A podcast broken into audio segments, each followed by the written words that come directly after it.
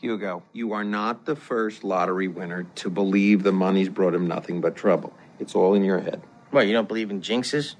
You know, curses? I'm an accountant. I believe in numbers. Hey, where'd you get them anyway? What?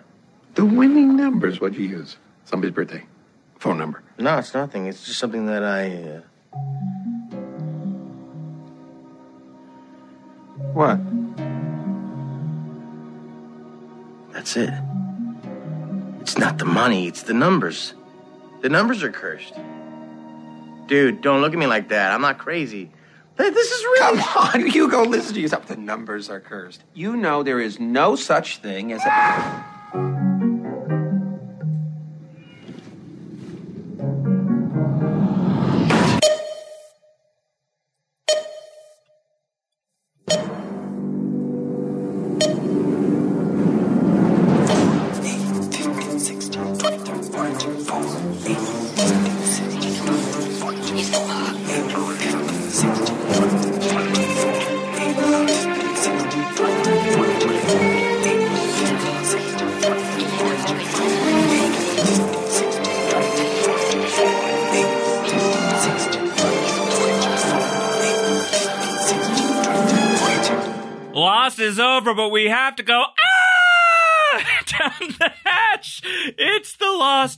Rewatch podcast here on Post Show Recaps. I'm Josh Wigler. I'm joined here by Mike Bloom as we are in full free fall down the hatch talking about the first ever Hurley podcast uh, flashback.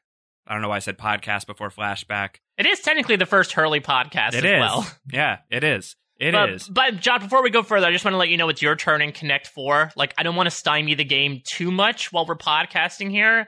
Uh, so if we want to try multitasking, uh, you took red, so I believe you're next. How are your Connect Four skills? Are you a good Connect Fourer? Uh, well, I think the commercial really underlined the main strategy that can get people, which is getting diagonally. You know, we Ah. we view things in in so much uh, vertically and horizontally. That's how Will Shortz has made a living in this world, and diagonally really represents thinking outside the box, outside the grid, as it were. So I feel like the commercial maybe almost sabotaged that strategy in showing how sneaky the sister was. That it's something that I personally was always looking out for, but yeah, I, I would say you know uh, from my day camp skills, I think I had gotten to a solid like C plus Connect Four game. Was wasn't uh, Connect Four a challenge on Survivor South Africa? Uh, yes, actually, the Island of Secrets, and Yeah. Hurley is on an island with many secrets, Yeah. so maybe that's why the Connect Four comes into play. Yeah, he- absolutely. Connect All right. Four play. the Connect 4 play, uh, Connect 8 play, 15 play, 16 play, uh, 23 play, and 42 play as we are talking about numbers here on Down the Hatch. Mike, what a delight. Here we are talking Hurley, Hurley flashback time. You you know me and you know that I'm a Trisha Tanaka stand for life, and I cannot wait to get to that episode in five years or so. Uh, but I'm just so happy that we now have numbers on the board, that we now have a Hurley rich episode to talk about. I mean, Hurley does get rich in this episode, so you're very right. genuinely. I mean, it's just I don't know. I mean, there's there's heaviness here. Like there's there's definitely like some some some serious drama in the episode and like sadness as well. But there's just so much freaking light here as well. Uh, and it's so much fun. This is just such a blast of an episode, and I'm so excited to dig into it. Yeah, the thing about Lost is I think it's a very underratedly funny Yes, show yes. at times. Well, especially as of late, right? When we were dealing with the Ethan stuff and Claire getting abducted, and then even the stuff with Jin last episode and sort of like the schism between him and Sun, where we're wading into the dark territory. And I think that it's very enigmatic that the Hurley episode is probably the lightest ones of the season, maybe one of the funniest Lost episodes across the entire series. Granted, it's very dark material that we're still making a comedy out of, but I think it still is wall to wall one of the funniest episodes of Lost, and that's sort of what Hurley has represented up to this point. But I think this episode shows Hurley in a brand new light uh, as well. It's not just the light, it's different shades of light. Here's something I want to postulate, Josh, and this is sort of looking down the rabbit hole at Down the Hatch. We have this episode in numbers. We have uh, next up the big John Locke episode, Deus Ex Machina, and then we have the Jack Shephard, Boone Death, Aaron Birth episode, Do No Harm. is this the best three episode stretch in Lost history? Wow. I, I, I think it's it's it's tough to say that it's not at least up there. So yeah, I, I think certainly up there. I don't want to spoil the scores that I am handing out for these next three episodes, other than to say I'm hard pressed to think of a three episode stretch that is going to rival it. Um, except for except for one that does come to mind, uh, which is the end of season three. There's a really great rush at the end of season three, uh, where it's it's from the brig to the man behind the curtain, uh, to greatest hits to the two part through the looking glass. Um, and that I think that to me I think is the is the best stretch of the show. Uh, yeah, Uh, I'm- it's just yeah. like th- those are going to be 4.2s all the way across the board for sure. I, I mean, I'm excited to get to that in you know a year and a half or so. But yeah, I mean, people say that the the back half of you know post writer strike season three might be, or I guess post hiatus season three, when they said let's get an end game in picture, might be one of the strongest stretches in the show's history. And I'm so excited to get to that. And yeah, I mean, those are monster episodes, one right after the other, one right after the other. But, we're in a really good stretch right now. Like Yeah, we're, exactly. we're in- like you're you're definitely not wrong that the that the that the that the journey from numbers through do no harm is going to be and and a lot of them like very tonally different across the way. Yeah. Uh, like this is going to be the the lighter one. You know, this is like a very necessary comic relief episode before we get into the very depressing existential journey quest, uh, vision quest that Locke goes on that ends almost fatally for for Boone in that episode, and then does end fatally in Lost Does ER in in Do No Harm. Uh, lost and- her. you know it's just it's it it's just three very different episodes that are of such a high quality uh that it's it, it's hard to rival it. But i i think that it exists out there. I think that that season three stretch for sure. You'd have to look at some of the others. Um Yeah, I'd love to hear the, the hatchlings as well, because I know obviously their thoughts are going to differ from our own. Spoiler alert for the uh, for the 4.2 star section, but I would love to hear from people about you know Yeah. is there a stretch in season four or season five or God willing even season six uh, that is really up there in terms of streaks of episodes. 100%. All right. Well, we are going to have the 15 16 others section later on in this podcast. Of course, we are uh, we are recording this in a in a binge order as we've said multiple times. So you can still send us feedback down the hatch at postshowrecaps.com is the way to do that. But you are now sending in feedback that is going to be read on our season 1 feedback finale. Uh, we will do a big show at the end of season one once we have cleared Exodus. So all feedback is going towards that end of season special, uh, not the episode starring uh, Harold Perrineau as Michael Dawson. Uh, with that said, Mike, let's go forth into the jungle. Let's talk about numbers. Uh, directed by Dan Attias, written by David Fury and Brent I will Fletcher. say I, I'm not entirely sure whose voice you're doing. It sounds a bit like Ernie from Sesame Street. I'm not sure if that's what it's you're a going for. it's a it's a TEOS thing. It's a it's a it's a Tony Vlachos thing. Oh, Uh, okay. I was gonna a- say we, we haven't gotten to Sarah yet. That's in a couple of episodes. this this episode numbers is also an episode of comfort uh this episode uh it's centered on hurley it originally aired march 2nd 2005 and hurley is going to bring us one last entry from the official series bible i believe we've got one more that we won't get to until season two Holy Um, moly! is- Is, that is that true? Is this? Yeah. I guess we yeah we have gone through the main, the Everybody. mainstays at the moment. everybody oh my goodness. everybody except shannon we haven't done shannon yet uh shannon we'll we'll talk about shannon when we get to to, to her episode Abandoned. two yes uh but this is what they wrote about hurley in the series bible i'm just gonna read it and then we will have a lot to discuss Hurley was born into a vast Puerto Rican family, instilling him with two great survival skills a deep, abiding love of food and an amiable ability to wrest peace from the thorniest of family feuds. Unable to attend college, he is not what some may call quote unquote book smart. Hurley parlayed his skills into a career in asset recovery. A repo man! able to talk anyone out of anything. Hurley's talent landed him in Sydney, where hours before getting on the oceanic flight, he talked a former millionaire into turning over his yacht. On the island, Hurley will be the one who responds to all of the strangeness with the bewilderment of an average Joe. He is the everyman, not to mention the primary source of our comic relief. Wow. That's Who Hurley. knew Lost Riders were such a big fan of the Emilio Estevez 1984 fantasy comedy Repo Man? Yeah, I certainly didn't. This is news to me. Um, except we talked about this a little bit uh, way back in the day at the start of Down the Hatch uh, when we were comparing some of the the material in the in the series Bible to where the show eventually goes, and we've been acknowledging the series Bible wherever we could. Uh, you know that those days are starting to die. Um, but I think what we've what we've taken away from most of those entries about the characters is like while some details would be a little bit off, a lot of like the essences of these characters would be really intact. I think Hurley's is one of the most off the marks. He's obviously not a repo man. That is definitely not his job. Uh, this idea that he could talk anyone out of anything. That's like that sounds like a very lucky man. Uh, what they Yeah. actually do with Hurley is the exact opposite. That he is like the unluckiest person in the world. Oh, that's interesting that you uh, credit the luck thing to it. I think it's more so like, hey, here's Sawyer's uh, either biggest rival or partner in crime, and that he can convince somebody to do anything.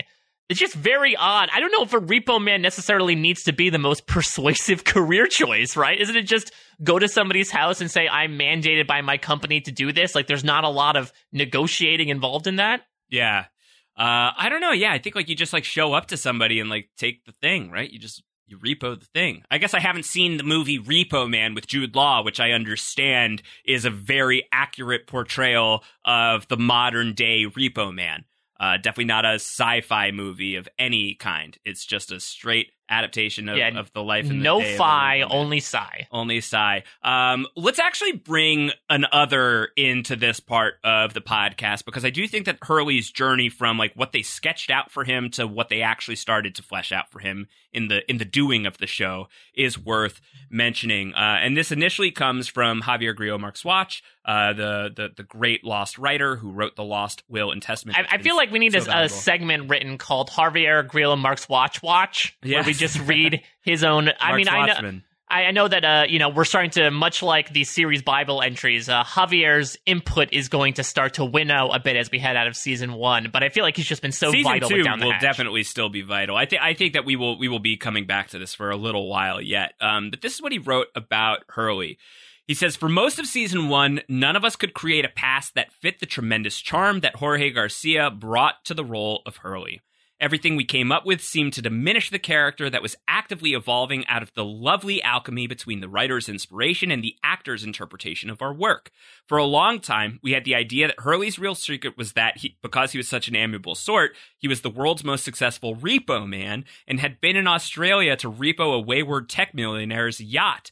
Hurley's mutant ability in this version of his story was that through his unassuming best friend to the world demeanor, he could talk anyone out of anything. Needless to say, no one could make that story work, and we really tried. Uh, Yeah. So that's that's the background on Hurley as a repo man. Yeah, I don't know how I feel about Jedi Hurley, where he just waves his hand and is able to say, like, I will take your yacht. It feels maybe, I know that obviously we're going to get into probably the most mystical element, uh, or probably the most sci fi element of the show so far in the numbers. And I think some feel like maybe, and especially the way the numbers played out, uh, some feel that may have crossed a line, but. I don't know about Hurley being given a quote unquote mutant ability. That feels like a bit a bit of a dark territory that we would want to avoid. Yeah, you know what's what's fascinating to me though is like in a way, by the end of the series, they fig- they cracked the Repo Man idea. You know, in in a, in a way, like that's sort of what Hurley becomes. Like when when in in a couple of different ways. Uh, he's the he's the first person that Desmond breaks in the Sideways, right? Like he's Hmm. the fir- he's the first person that uh that Desmond gets to wake up to to realize who he was before he died, uh, to remember his life before, uh, and then Hurley sort of takes on this energy of like this guy with a big secret who's going around and convincing everybody to wake up. There's something of a repossession quality to Hurley in the Sideways, but also what he ends up getting at the end of the series, uh, that he is going to be the man that inherits the island, and I think it would be fun to do an official Down the Hatch podcast on the new man in charge. Oh, when we- definitely. when we finish the end, I think we should do an epilogue as well. Uh, because I think that that Hurley that you see in the one scene that he's in there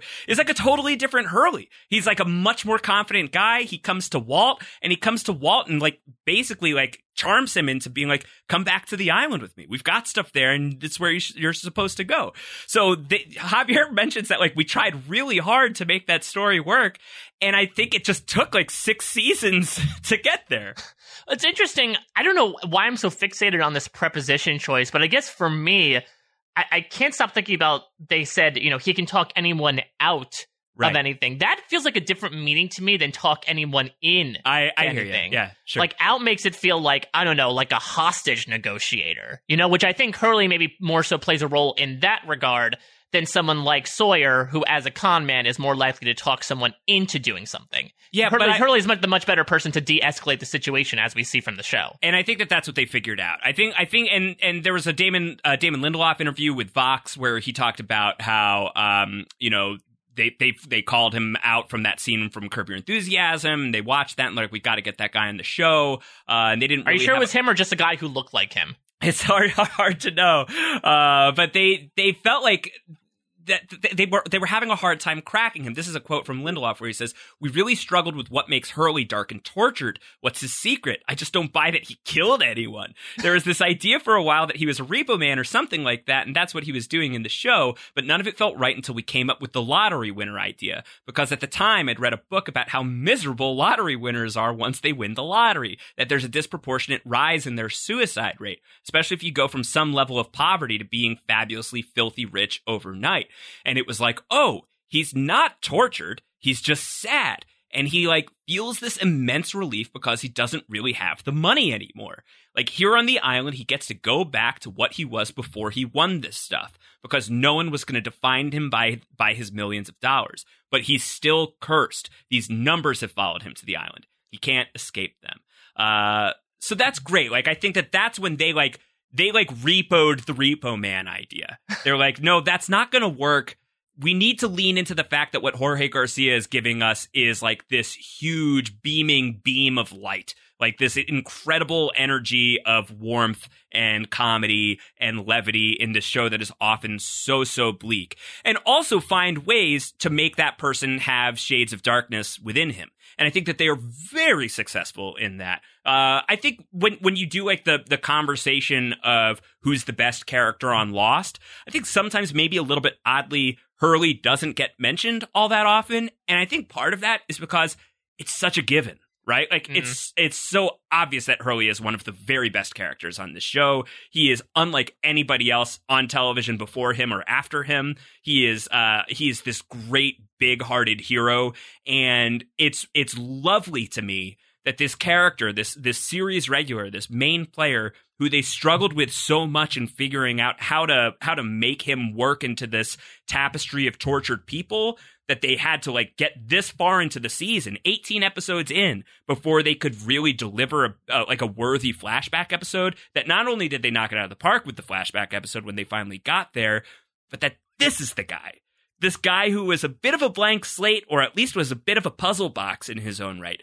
This is the guy who wins the island this is the guy Mm. who is the new man in charge at the end of the thing Yeah, I need think just we- the, the journey of the construction of the character is fabulous to me. Yeah, we need Harold Perrineau's wife though to formally announce him to become the new leader. That's right. No, I I think that it's tough to say best because best is obviously a unique qualifier. I will say I think he is the most one of the most fleshed out characters on the entire show, uh, and I think that's even just like outside of flashbacks. Because I would say that like characters like Locke, Jack, and Kate have more exposure in their flashbacks, but as we'll get into, you know, down the line, it almost becomes a bit derivative and repetitive sometimes, where we know, okay, we know this characteristic. Hurley, I feel like they hit a really nice happy medium with a lot of his flashbacks of just showing who he is as a person. You know, I feel like we were properly supped with the characterization of Hurley, whereas maybe we overate a bit as an audience when it comes to some of these other main characters. And what I love about it as well is it's sort of the rise of Hurley, too. I mean, Hurley's going to become a much more integral to the point where I would say he's like a main character aside beside you know your Jacks and your Lockes and your Kate, starting with like I think once he be- really becomes like a member of the Oceanic Six, like I think the back half of the series is really when he becomes like a quote unquote central character. But it's for good reason because Jorge Garcia and Hurley just bring such an interesting element to the dynamic that it's almost necessary amidst all the chaos that's going on around them. Yeah, but I think it might be instructive since you know this, the, the we're doing this with the benefit of hindsight, that's that's one of the lovely things about Down the Hatch is that we're talking about this show and we're talking about these early episodes knowing the full picture. Even if some of those aspects of the fuller picture are a little bit blurry because we haven't revisited them in a while, or certainly like talked through some of that later game stuff. But we we know what his endpoint is. We know that he's the guy who is in charge of the island by the end of the show. So when you when you when you know that that's where we're driving towards in the Dharma van, when you know that that's what we're plowing towards, uh, then you can look back at even moments earlier than the ones that we've that that we're about to talk about today. Uh, but certainly today, this being his very first episode, it's instructive to look at Lost as Hurley's story in in many ways. That Hurley is the hero of this story, uh, and there are a lot of different hero moments for Hurley. This episode is a humongous hero moment for Hurley. Uh, it's a it's a very heroic adventure that he goes on in this episode, uh, and it's going to be great to break down from that quality. But there are other situations along the way throughout Lost where Hurley was front and center. Um, he is going to be firmly in the A team uh, category for the finale, right? Like he is going to be on that That's mission true. to the hatch in Exodus. He is part of that squad. He is once again part of the A plot in the season two finale. Uh, where he is going to be one of the names on Michael's list to bring to the others, uh, and he's going to be set free to to go back to the camp uh, to let them know what happened here because people will uh, will will trust the word of Hurley. Like even the others recognize in Hurley that he has a powerful voice within that community. Season three, he's not part of the A team, but he is he is the Deus Ex Machina. I mean, right? he has Like- he has a van, so he's part of the technical A team, right? yeah, that's right. That's right. He's got the A team van, uh, where he is going to he's going to save the day. He's going to make sure that everybody makes it out of there okay. And then as soon as we get out of that, he's going to have the very first flashback in season four, uh, where like that is typically the Jack spot. Uh, and and Hurley now taking that over does give you this sense that the back half of Lost, book two of Lost, Hurley really is in the driver's seat in a big way. He's starting to see Jacob's cabin at that point. Mhm. Uh, you know, like they're really starting to to seed his story front and center at that point, but it's already there uh, up to that point. Um, so I think it's it's just not something that we've spent a ton of time talking about. This idea of like, no, they didn't turn Hurley into a Jedi in the Repo Man sense of like he can talk you out of anything. You know, these aren't the droids you're looking for and all of that. But I do think that he is in that Skywalker seat to a certain degree, and it's really fun to look at the character from that perspective. Oh, Hurley's a Mary Sue, confirmed by Josh. Oh God! Well, his last name is Reyes. yeah. Ooh, Uh, that's a big conspiracy. No theory. shots fired. Rey is awesome. I love Rey, but I would not be surprised if in Lost season seven it turns out that Hurley spent some time on Jakku. Yeah, your parents were no one. Um, this uh, this conversation may age poorly in uh, one week's time. Uh, as I was Rise of say, and also, he, of course, he would be best friend with BB-8. It's a number. Yeah, unfortunately, because of the recording schedule, we're not going to be able to weigh in on this until until the finale, uh, until that feedback show. Uh, so uh, put a pin in it. Let us know how how on or off the mark we were in our Star Wars comparisons to Hurley uh, for that finale uh, for that season one feedback show. Um, let's get into the episode itself, the summary with the assistance of eight sounds. And spoiler alert: the eight sounds are all Hurley all the time. Uh, Mhm. There's there's a lot to cover in this episode, but the Hurley stuff is just so great uh, that I felt very strongly about the idea of we should just be with Hurley for all of these Yeah, sounds. and I would say that I think obviously the B plot is Claire and Locke with uh, the hand that rocks the cradle, Mm-hmm. but I, it's I, I feel like that's more so of a discussion point than it is like actually hearing their conversation. I also forgot that this was a B plot. For some reason, I thought this came up much earlier in the season. Maybe because Claire's going to have the baby in a couple of episodes, but I completely forgot the numbers had a B plot before we even got into watching this episode. Yeah. All right. Well, let's get into it. Let's talk about this episode. It starts with Hurley on the beach. He's helping Jin tie some pontoons together. They are not communicating well. Uh, Michael, he like he like he's like pantomiming. He's like, "What do you what, what are you trying to tell me? You want me to like make a snowball?" Like, yeah, I would say like uh, Hurley is not great in charades. Like he's a great guy, but I don't know Yeah. if I want him on my team. you on your squad. Yeah, not necessarily. Uh, Michael is going to tell him like, no, Jin wants you to hold the bamboo tighter, uh, which is a nice little grace note of the idea that uh, Michael and Jin are starting to understand each other's language a little bit. Uh, Yeah, that he's I- I- I really- understand this guy. I do like that that Michael sort of becomes the Jin Whisperer because I mean that's going to become a big thing once they get on the raft. They're really Sawyer's really going to be like the third wheel, or I guess the fourth wheel in the tricycle once we get into the finale. And obviously they literally came to blows in the last episode, but I guess Jin's adamancy to work on the boat, uh, which nobody else wants to do apparently, has like actually risen his respect in Michael's eyes. And I do love this idea of even though Jin isn't talking to Sun, he has to talk to somebody, and by happenstance, the one proxy who's starting to fill that role is Michael. Yeah, he's the well. They, they, they get a lot of those like Han and Chewie jokes too. Oh yeah, right? I'm to the point where Sawyer literally calls. yeah, that's that. what I mean. Yeah, it's so great. Uh, but but Jack is very happy with uh with with uh he comes along. He's he's like clearly this this thing is starting to get a little bit. Uh, they're making progress here on the raft. Uh, Michael says like the thing is guarded twenty four seven. Nobody is going to come. Nobody is going to set us on fire this time. We're going to be totally fine. Uh, the problem is even if we launch this raft, uh, the odds of catching a shipping lane are very slim, and we're going to need something to send a distress call, and we don't have any kind of battery power for something like that. And Hurley's like, wait a minute, French chick, she's got batteries. Sayid said so. And what does Sayid say? Immediately, absolutely, not. Absolutely not. Absolutely not. Which not. is totally understandable considering what happened to him she last drugged time. me. She shocked me. I Yeah. almost shot her. I got she a almost I got shot a, me. a pointy stick hit me in the leg. You'll encounter many pointy sticks later on. I Like, was hanging upside down by the feet for many hours. Yeah, like yes, he was able to ultimately get one over on Danielle and talk her out of. I guess Sayid was a repo man in that regard. Talk Right. her out of really, you know, uh, killing him.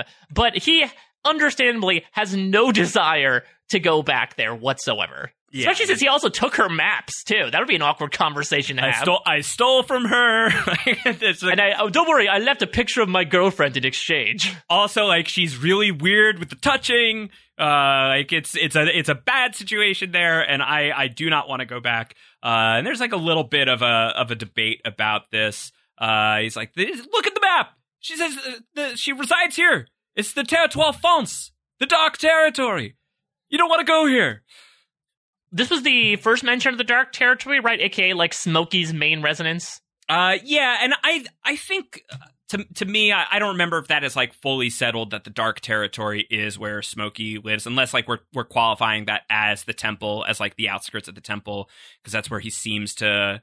That's where that's where in, in season five, Rousseau and the rest of the French team will see him like slip under the like the outskirts Mhm. of the of the temple and drag poor Montand and his uh, armless body down into into the thing.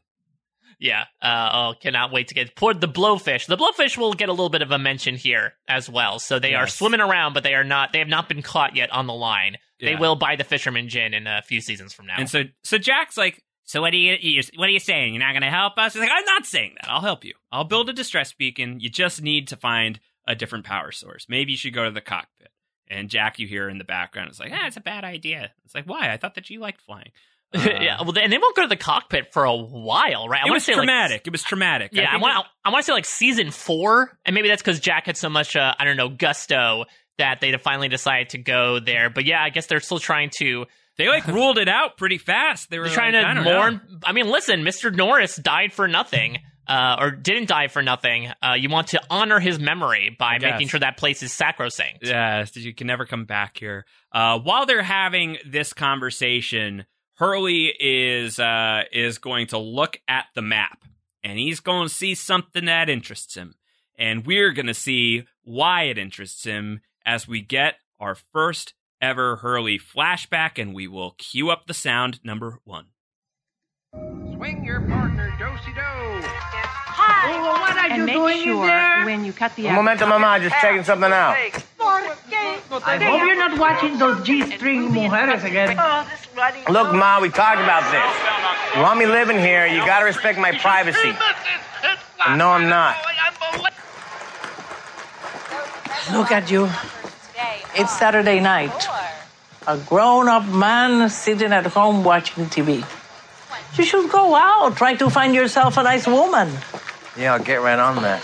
At least try eating better. You're gaining weight again. with the mega number 42. And that makes tonight's Mega Lotto jackpot drawing 4, 8, 15, 16, and 23 with the mega number 42. Whoever has those numbers has won or will share in a near record jackpot. That's right, Mary Jo, because this is the 16th week without a winner. Obviously, I know this is uh, an important announcement for Hurley, but I want to sing more of that square dancing, Josh. I was into that. Swing your pars- partner nose to nose.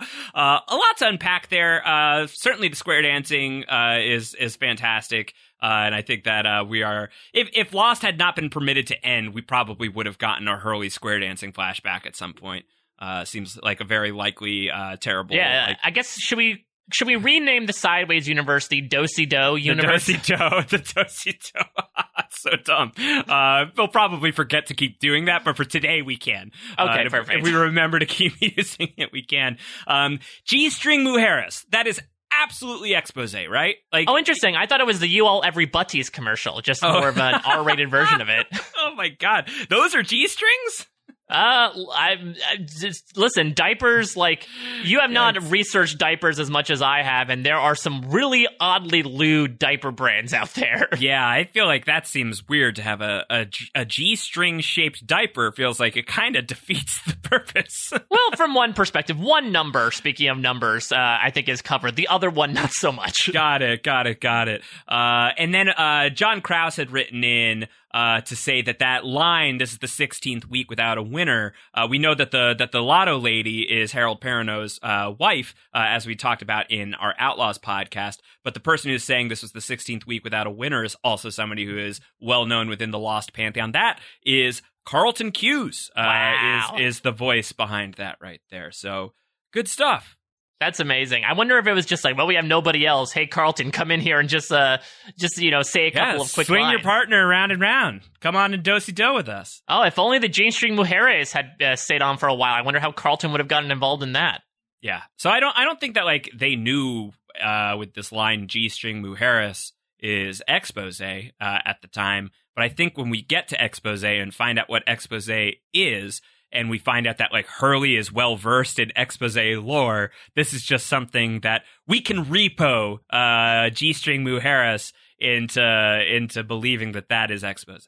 I will also say we're going to find a lot more about Carmen Reyes, Hurley's mother, uh, even in this Oh, episode. the but I do love her. I love her so much. She it really, she might be like a top five parent, mommy or daddy in Lost, in my opinion. She's she's excellent. She's excellent. Like I don't want to, you know, after uh, I know I keep asking you to put, ironically enough, numbers to like things within the Lost pantheon. I, I don't want to after lavishing so much praise on uh, on Daddy King Kwon. uh, I I feel like uh, to to now one week later come out and say that Carmen Reyes is the best parent on Lost feels uh feels feels feels like a lot. But I mean, I think she probably is. I think she's like mommy queen, mommy queen Carmen. All right, I like how we're just uh, attributing family members for family members of these people. Yeah.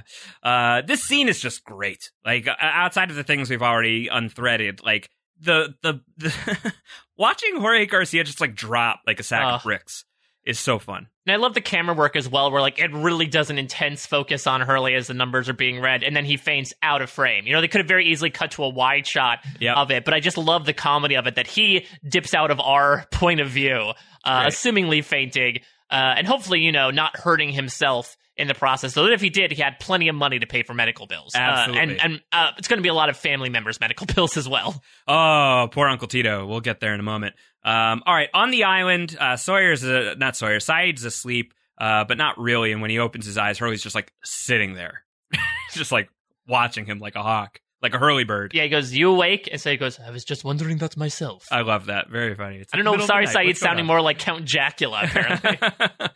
uh, but he's like, so tell me what you were figuring out with the map and stuff, like the, these numbers, these numbers on this map. Uh, you know what's up with that?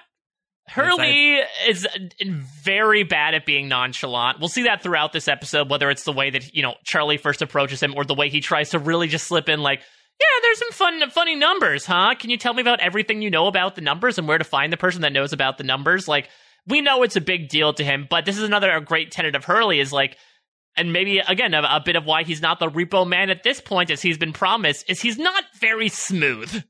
Well, he's he's he's very earnest. Yeah. He he is who he is. Like he, you know, he's it's it's you know Sawyer can uh can like pretend to con somebody and play a different character, right? Like there are people who can who can lie here with some some measure of ease, like Locke, uh, and be one person to somebody and a completely different person to somebody else.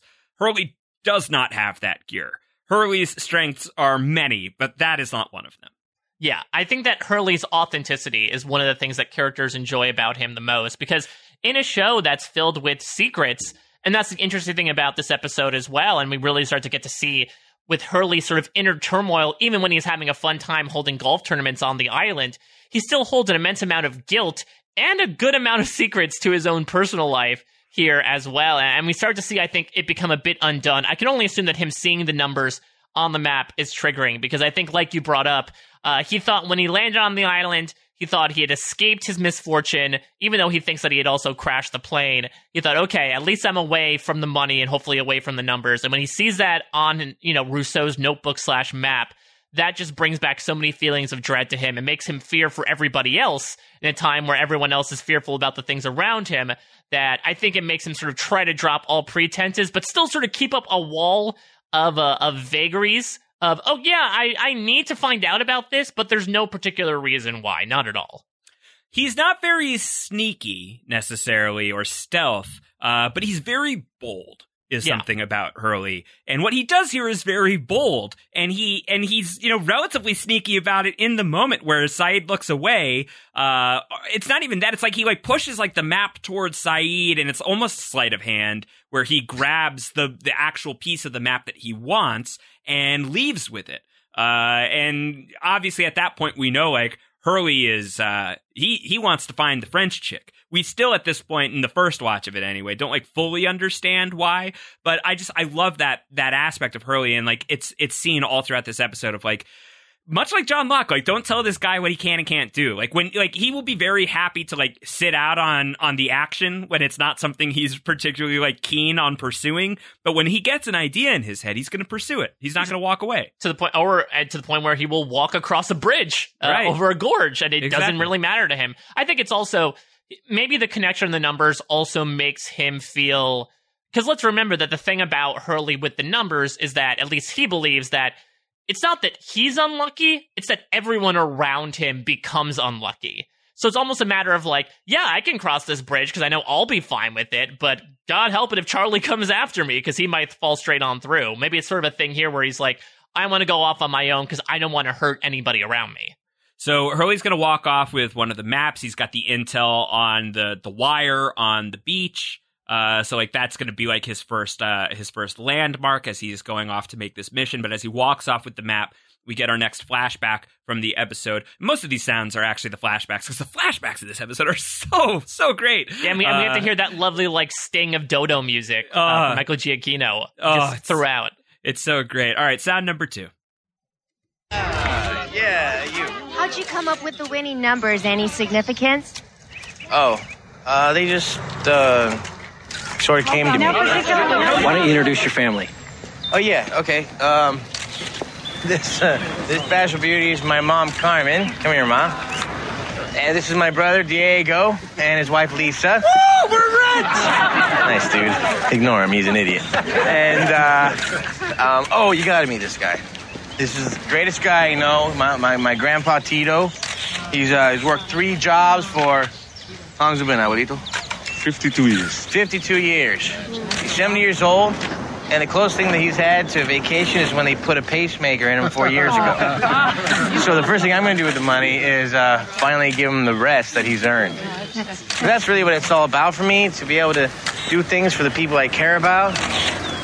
Because I really put my family through a lot recently, and um, well, this way I can make it up to them. You know, maybe even buy my mom a new house. And uh, maybe after uh, my grandpa comes back from his cruise, we can, you know, get to do some of the things that we always wanted to do. Grandpa? Tito, no! Oh, poor, Tito! poor Tito. Oh, I just love the irony when Hurley says, I, I think I want to do is be able to do things for the people I care about. And I mean, he technically is doing things, but they're not good things for the people he cares about. not on purpose. Not, Not on, on purpose, no. His Oh. heart's in the right place, but But Tito's is not uh, beating.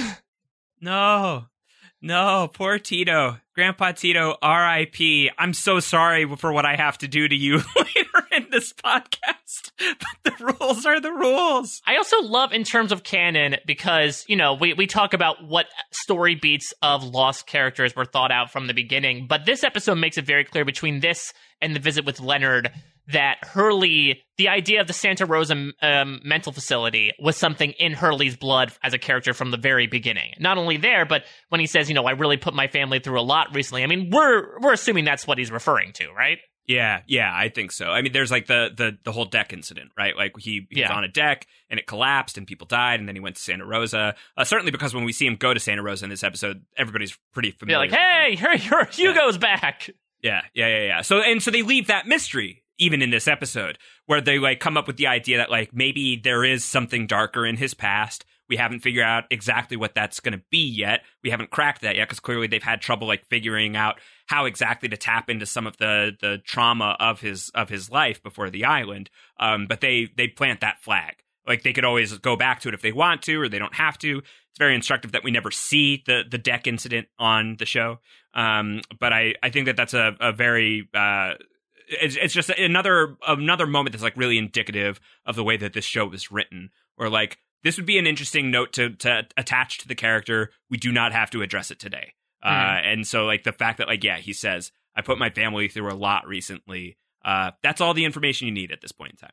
Yeah, and I think it also adds, you know, some ellipses to his characterization as well, where at the end of this episode, you get a much clearer picture of him, but there's still other stuff. Sort of like how in Outlaws, you know, you had Kate drink when she said, when Sawyer said, never I've ever been married. And it's like, oh, what's that about? I like the fact that, yes, by the structure of the show, we're going to have to dip our toes back into the waters of these characters multiple times, but they've at least provided themselves with some runway that they can go off of uh, to a certain extent before they start saying, hey, let's send Jack to Thailand.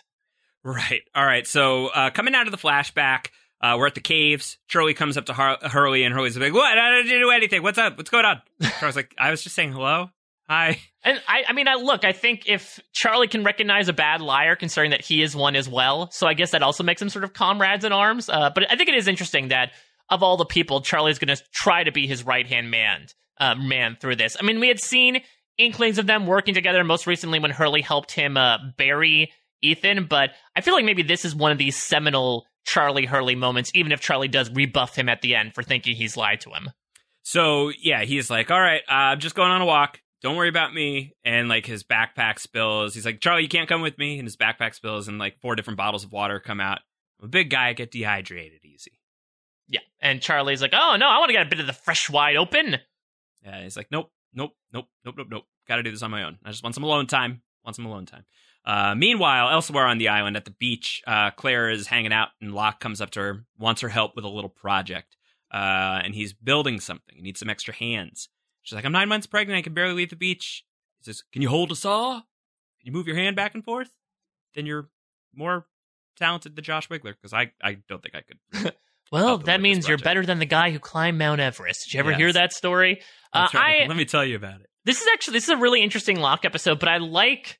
I mean, look, Locke is going to make a gift for Claire, so it makes sense why he would want to pick her. But I also like just generally the idea of picking Claire because I mean, Claire's anxieties, uh, even when she's come back, is like feeling like she's a burden, Yeah. right? Feeling like oh, people have to wait on me, you know, hand and foot because I'm pregnant. Whereas like we're really fighting for our survival here, and Locke is really stymieing those anxieties and saying like, no, no, no, you're valuable. You're someone who can do something independently. Why don't you get up and join me? You might doubt yourself, but I don't doubt you. Again, it's sort of like it's very much like Locke the sitcom dad. Uh, that we've been talking about from the past couple episodes. Uh, so that that's gonna yeah, it's gonna have a, a really sweet payoff. We'll we'll get there in a little bit. Uh, Sayid's gonna come to Jack. He's he's hot. He's steaming. He's like, where is it? Uh, he accuses Jack of sending Hurley to do his dirty work. You sent Hurley to steal the map. You sent him to to lurk and look at me. Oh, I slept. So now he knows I've got sleep apnea. Uh, and it's like I I have no idea what you're talking about. And like Sayid's the one who even surmises that. It's like everything I'm saying makes no sense to you. And Jack's like, yeah, bro, I've got no idea what you're talking about. I can't wait for the deleted scene where Sayid finds his uh, much sought after CPAP machine in the hatch. yeah, uh, yeah. Uns- uh, very sadly that that was left out of the official Lost canon. Uh, they Oh, asked Sayid Charlie. Pap. They asked Charlie where where Hurley is at because obviously Charlie's going to know because Charlie and Hurley are, are buddies at this point. And he says he w- he went out for a walk. He was acting like a loon. And they go, oh god, he's doing it. He's going after the French chick. Um, so Sayid and Jack and Charlie are going to go after Hurley. Uh, they go they go uh, to pack up, and Sayid's talking to Shannon before he goes, uh, and he says to to Shannon, Shannon's like, "When are you coming back?" He's like, "Are you worried about me?" And she goes, "So what if I am?" And Yeah. he just like grabs her face. He's a face grabber, Sayid.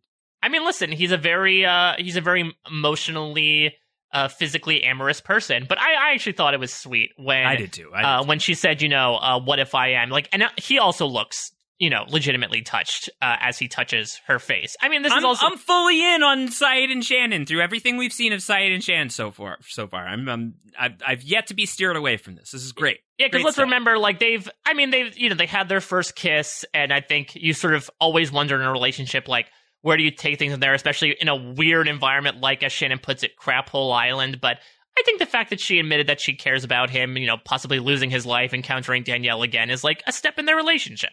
Yeah, I think so too. Um, but he says, I'll be fine. I'm going to just go off and do this thing. And then we cut away from Sayid joining Jack and Charlie to see that Hurley is already on the trek. And we're going to play sound number three here.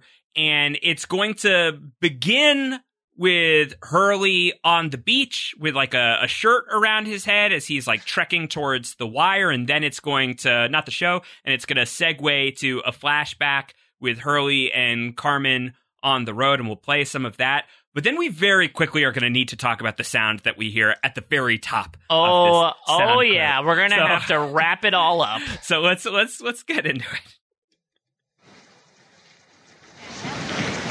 Everybody with me, drinks on me. Hey y'all, who you came with? Who you leaving with? This my line, everybody with me. Hey y'all, who you came with? Who you leaving with? Everybody with me, drinks on me. Hey y'all, who you came with? Who you leaving with? This my line, everybody with me. Hey y'all, who you came with? Who you leaving with? Sorry. Is that your Where are you taking me? You know very well I don't like surprises. Oh, you're gonna like this one, Ma. I mean, after everything you've been through, hmm. Like Grandpa, Dios lo tenga en la gloria. and then at the funeral, mm-hmm. Father Aguilar getting struck by lightning. Man, that was a freak storm. And Diego moving back home after Lisa left him for that waitress. Don't mention that whore to me. I'm just saying, you deserve something good to happen.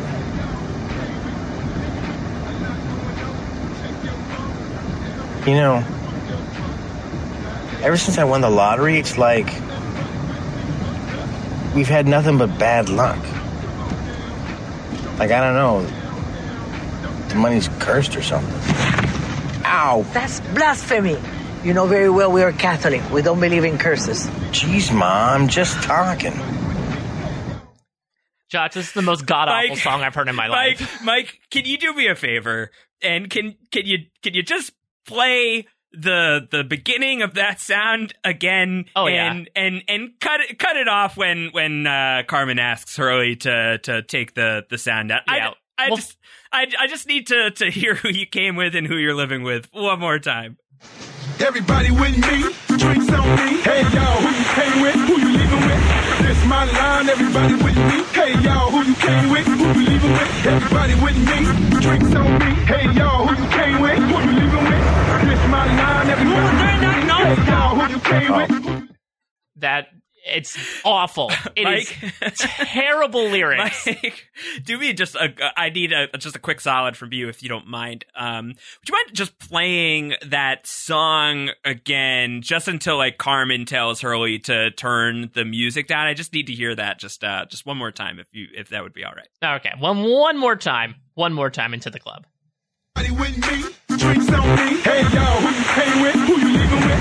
This my line, everybody with me. Hey y'all, who you came with? Who you leaving with? Everybody with me, drinks on me. Hey y'all, who you came with? Who you leaving with?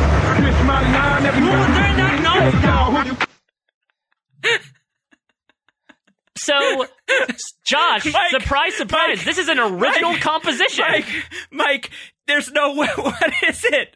What is that? What is You this? know, you know, you What know what it was. that? It's Damon Lindelof. Michael Giacchino's like, great. I'm going to go on vacation. I'm going to go on a cruise because Uncle Tito didn't. Uh, and it was like, great, crap. We need some music to back this up.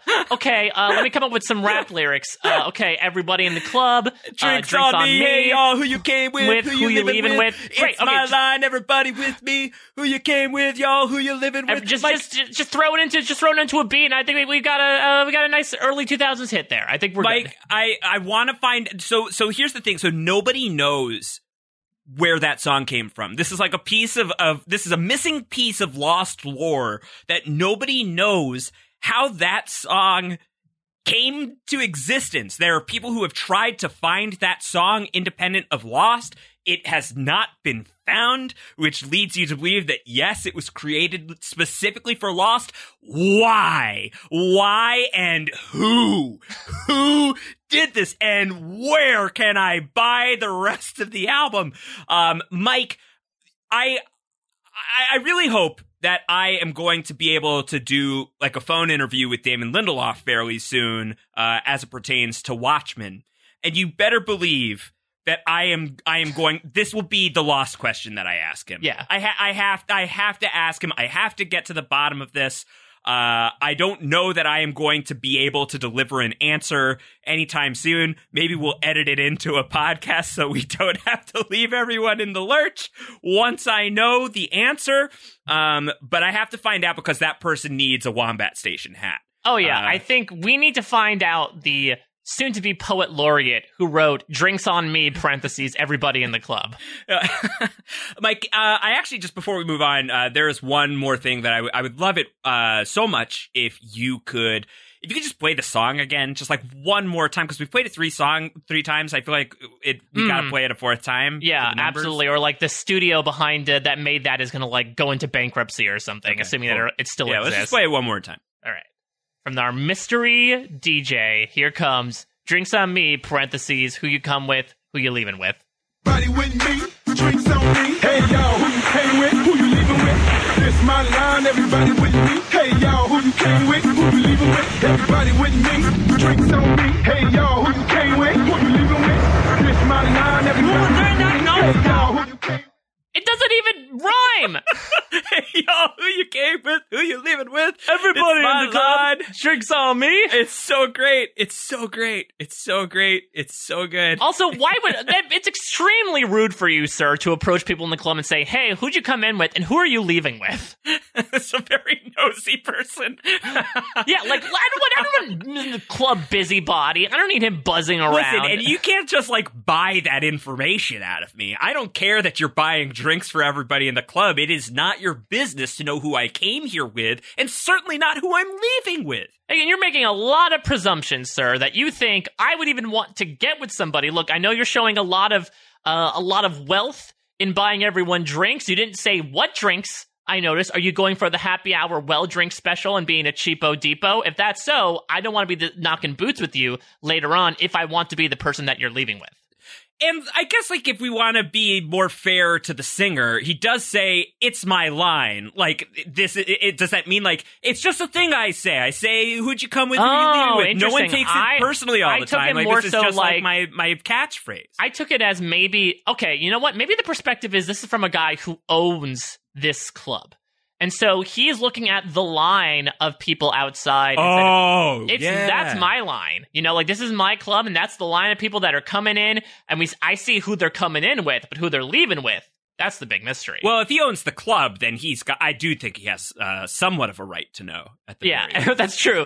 Like who you come with, who you leaving with. Do you have a ride home? Yeah. Did you drink responsibly? Get home safe, everybody with me. Yeah, yeah. So Yeah, like, I mean, everybody with bought- me. I'm a Yeah. designated driver. Nobody Yeah. drink and drive at the same time. Yeah, so like if he bought drinks for everybody, uh, then potentially everyone's wasted, and he has to make sure everyone's getting home safe. Oh, I love this. He piles everyone into a school bus that he is also his, and Yeah. he decides to host a caravan of driving people home, and he wraps a, a fond farewell to them when he drops them off. I know that we're veering away from the numbers by by by doing this, and we've already gotten to an even. No, four. the the bus seats twenty three. but I do just I I do want to hear it one more time just to just to get the lyrics right and make sure that we feel like we've covered it thoroughly. All right, so now listen and see if you're if we're coming in from the perspective of the proprietor of this eponymous club, if that sort of changes uh, the, the lasciviousness of some of these requests. Everybody with me, drinks on me. Hey y'all, who you came with? Who you leaving with? This my line, everybody with me. Hey y'all, who you came with? Who you leaving with? Everybody with me, drinks on me. Hey y'all, who you came with? Who you leaving with? This my line, everybody with me. Hey y'all, who you See, if you look at it from that regard, it almost sounds like it's like the tale of a very responsible business owner. Yeah, yeah, and I think also uh, a, a, respo- a responsible person because he's he's not just buying drinks for everybody in the club. He says everybody with me. So who came with him?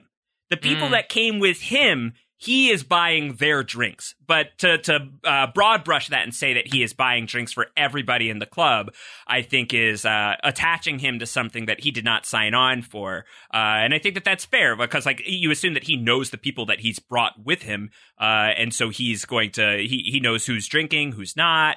Um, he he's just not buying like you know full on uh, full drinks for complete Yeah, strangers. Maybe and maybe he's also seeing that some of these people are caught up with maybe some seedy looking people. So like, hey, who are you leaving with? I just want to make sure. Yeah, and so like he's going up to these people who are like, "Oh, that guy's buying drinks for that huge crew over there. I bet we could get free drinks from him." And then he's like, "Ah, ah, ah, all right.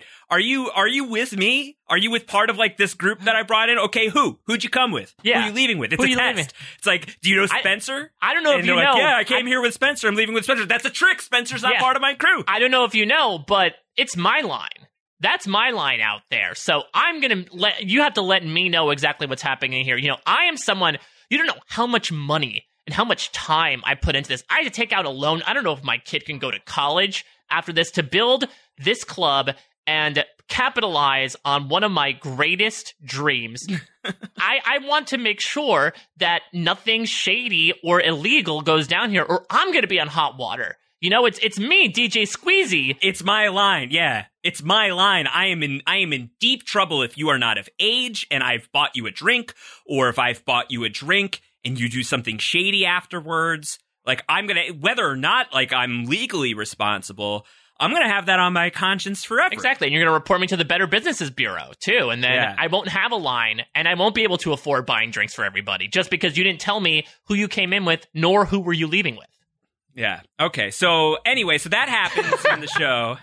Uh, I think we just then- gained the most sympathy for uh, a rapper behind a random 30 second clip of Lost than I've ever seen. That's my new favorite character on Lost. What should we give him a name?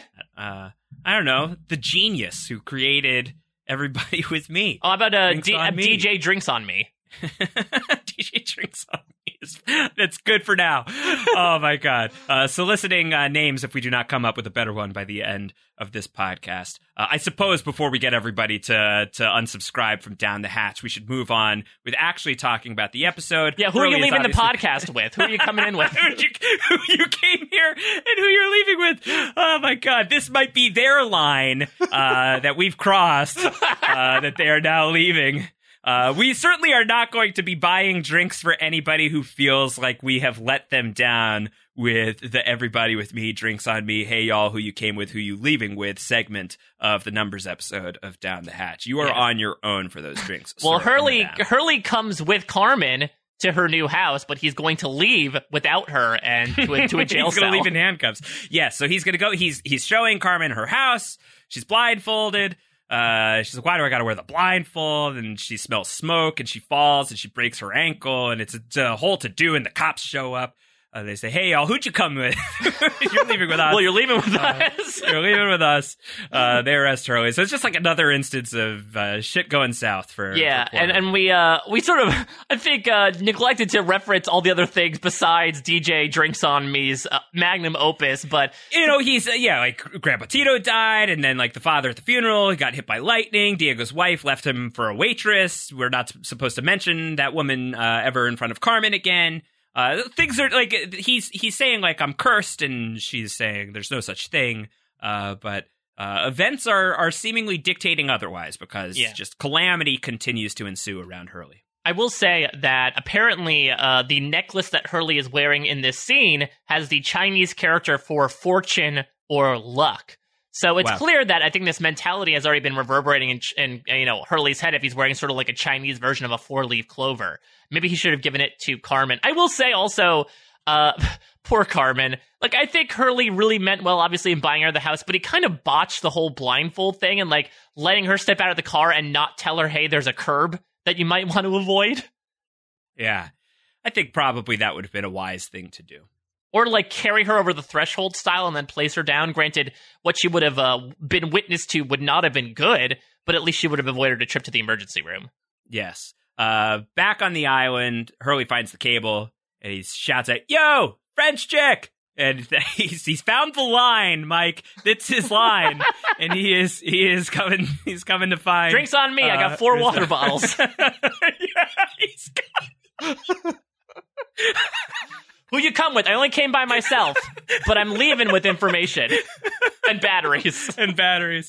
Uh, all right, and then there's another flashback. Uh, we don't have the sound for it because we played it at the top of this episode, or at least half of the scene. Uh, it's uh, Hurley with his accountant.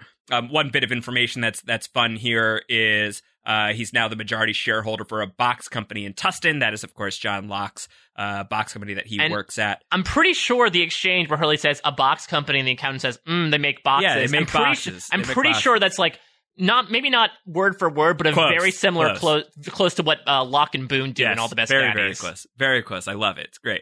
Uh, yeah, and like other stuff is happening. Sneaker Factory burned. Uh, but like the good news is we got a windf- uh, windfall of cash. You've like doubled your net worth be- between that and getting arrested, you know, wrongfully arrested. Uh, and so Hurley is upset. It's bad luck. And then it's it's what we heard at the top of the episode. It's the numbers, man. Numbers are bad. And the accountant's like, "No, numbers are good. The numbers aren't cursed. What are you talking about?" Uh, and then person falls from the roof and dies, and uh, that's sad. It's terrible, but it's also very, very funny at the same time. Yeah, I, I and this is probably one of the darker moments, right? Is watching a guy like not even like die from a heart attack, like or get struck by lightning, flat out, assumingly commit suicide, or maybe this or like a pushed pushed off, or, or, or like I mean, this, this is a poor hapless window washer pulling a Bran Stark here, but I don't think he's gonna. He, if he doesn't warg before he hits the ground, it's not going to be a similar situation. Um, I also love the accountant saying it's all in your head, which again, if now that we know Hurley's sort of trajectory would connect back to like that is an assumption you might make to someone who has been in a mental facility of like, hey, these are delusions. You know, you've seen people before. I'm sure you're seeing these and making connections happen that aren't uh, really there. But the accountant also says he believes in numbers. And again, if we're going back to this idea of faith, uh, both the accountant and Hurley do believe in the numbers, just maybe different uh, reputations of the numbers. They do, yeah, they believe in them in in different ways. Um, back on the island, Michael's working on the raft. Sawyer has a headache. We're laying track for Glass's Gate. Uh, he's reading A Wrinkle in Time. That's nice. Yeah. I mean, I, I will also say, like, yes, Sawyer has a headache, but it's not a great excuse to, like, not work on the raft. Uh, and, and even Michael points this out, and Sawyer says, No, I'm standing guard. I've taken guard shift. watching Just- out, watching out for arsonists. Uh, what I like about this scene, which otherwise is probably the most cuttable scene in the episode, is that with Sawyer, we're setting up where we're going to go in the much needed comic relief of Deus Ex Machina storyline, uh, which is, I, I know maybe some people will disagree with that, but I think to, to have uh, a little bit of something you can laugh at in what's otherwise a very serious story is helpful for that, uh, for that story for me anyway. Um, but also that we're looking back on in translation as well, where Sun is with Kate and she's like watching Jin, and she's like, "He's never going to speak to me again. I humiliated him." Uh, when the when the raft sails, I think he's going to go. Uh, so here we are in numbers uh, with in translation with ooh in translation uh, and Deus Ex Machina on either side of it, and here we are in this scene uh, exploring both of those uh, two stories that come from that episode. So I just think it's like a nice little you know unacknowledged not here in the Mm. middle of numbers. Yeah, I and you said not. I think it's uh Sayid just got his ears perked up a little bit. He wants to turn bit. around. Uh, I Yeah, think that I, I totally forget about the Sun and Kate relationship, and it's so interesting how everyone knows that Sun learned English. Uh, but Kate is still one person that she really confides in because she was one of the first people to tell. And so I think it is interesting that, you know, despite this being public knowledge, Sun is still going to Kate to talk to these things. Theoretically, since she knows the language, she could talk to just about anybody. But it seems like her and Kate, Kate Kate. Uh, have Kate have Canadian really Kate. Yeah, exactly. Uh, the I believe her name? that's Annie. Yeah. Yeah, Annie rears her head again. I think that it's a very pertinent connection between the two that I think I sort of forget about, especially when they're going to be part of the Oceanic Six together. But I think once they get separated for a long while and then they come back together and then Sun dies, uh, it's something that we don't really explore a lot in the latter half of the series. But this is like a cool opportunity for two women to connect over sort of like their uh, past and you know the ways that they have sort of been done wrong by men in their life, but simultaneously looking ahead as to what they can sort of do on the island and give each other advice. Yeah. Uh, technically, they came here together because they were on the same flight, and they were going to leave together as well. Oh no. Maybe that was uh, Cindy and the other air flight attendants like pre-flight rap. You know how flights try to be woke sometimes and like make funny videos or their pre-flight announcements. Yeah, I was going to say that's the safety video. Drinks on me. We have complimentary beverages as soon as we uh, make our way over the Pacific. Yeah, you want to remember who you came in you're leaving with in, in case of an emergency. Now remember, it's our sure line. like It's our system. line to the to the lavatory. So please make sure you respect it.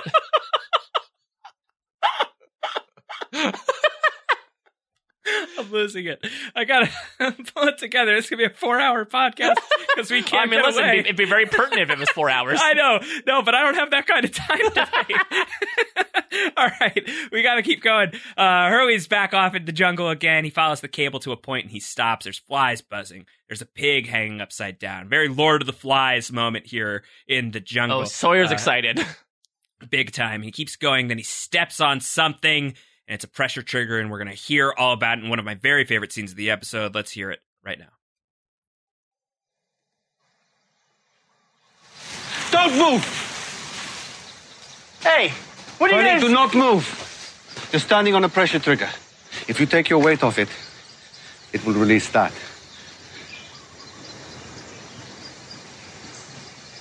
Oh, man. We need to find something to replace this weight on the trigger. Wait, how are we gonna do that? Hey, Don't move! everybody, just calm down. Can I drop the wire? Maybe I find a rock I'm or dropping the wire. A big one. No. I can make it. Hurley, don't move. No. I can get out of the way. I'm spry. Oi! Hurley, stay Oi! put. No, Hurley, wait. Hurley, don't even. Hurley,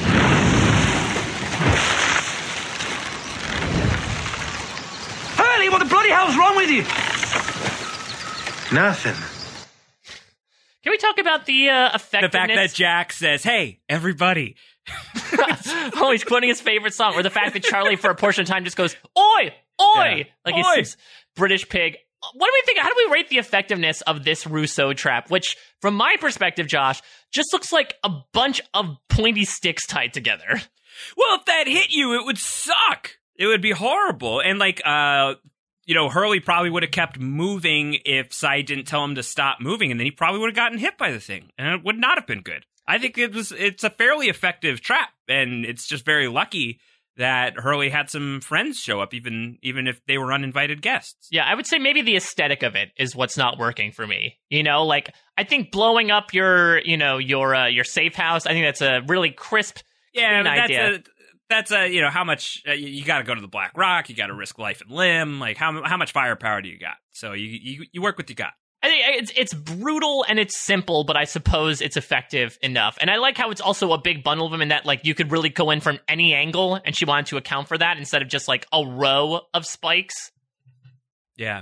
It's so funny. Uh, the we we talked about this a little bit in solitary of like uh, one of my great friends who is uh, one of my, my favorite people to talk Lost with, who I still have like lines from the show that we just quote at each other in like our everyday friendship. Uh, one of which being Rousseau's "I'm so sorry." uh, but here we are in another episode where Rousseau is going to show up, and another word, another phrase that we say to each other all the time is I can make it. I'm spry. Uh, like that has been a part of like my daily lexicon for years now. I Uh, love the word spry. decade. Yeah, I'm spry. Yeah, because Sayid's going to be a spy, but Hurley is spry. I'm spry. I'm spry. Uh, but he says nothing's wrong with me. I came here to get the battery. There's nothing else going on. Uh, and since you're all here, we should just keep going together. Uh, yeah, so what did you what did you think about that? Because Sayid is Mister No, no, no, no, no. We're not going there. I don't want to go there. And at this point, he's like, "Well, I guess you know I'm standing." And I'm already us bar in, and also like Hurley's like not being deterred, right? Like he's saying Mhm. like I'm not going back. So either you're coming with me or you're leaving without me. And this you- is my line. and then I guess because uh, Sayid, you know, was able to deduct, you know, or point out the traps that Rousseau has set up, he almost feels like he needs to be there to protect her. Like, I just feel bad for this guy who's like, nope, I do not want to go back there. That is going to be a very awkward situation. And unfortunately, he sort of is dragged into it just because he has the precedence and because Hurley is so adamant about going there. All right, so speaking of going, we are going back in flashback form to Santa Rosa. We're going to go to the asylum. Uh, Hurley's going to go. He's going to show up for Leonard. Uh, so he's Hurley's very worried about the guy who's screwing in the light bulb. He's like, "Do that another time. Do not do that now." Uh, he probably saved that guy's life. Uh, the doctor recognizes Hurley, and that's our cue that Hurley's been here before. Um, yeah, that, that's he- always a weird thing. Granted, I have never had this situation, but like the doctor's almost treating it like it's high school, and like Hurley went to college and is Yeah. visiting back. Like it's very, I guess Hurley's very amiable because it's a very amiable greeting for a former patient of yours. It's like, oh, Hurley. Yeah, who doesn't love Hurley? Everybody loves Hugo. Uh, that's not what season two says in that one episode. but he so he goes and he's he he's visiting Leonard and he sits across from Leonard and they're playing Connect Four, uh, and we start to hear that Leonard is whispering the lotto numbers: the 4, 8, 15, 16, 20, 42. Uh, and so the the conversation continues. Let's actually hear it, uh, and we will uh, we will find out some information about why Hurley is going to go to Australia. Come on, Lenny, give me something. Anything. Where'd you get the numbers? Is that why you're here, Lenny? It's because of the numbers? Did they do something to you? Because I think they did something to me. I think they turned me into a jinx. Bad news to everyone around me. And when I tell people I think I'm the cause, they. They. They look at me like I'm nuts. They don't believe me. But I know. Ever since I won the lottery with those numbers.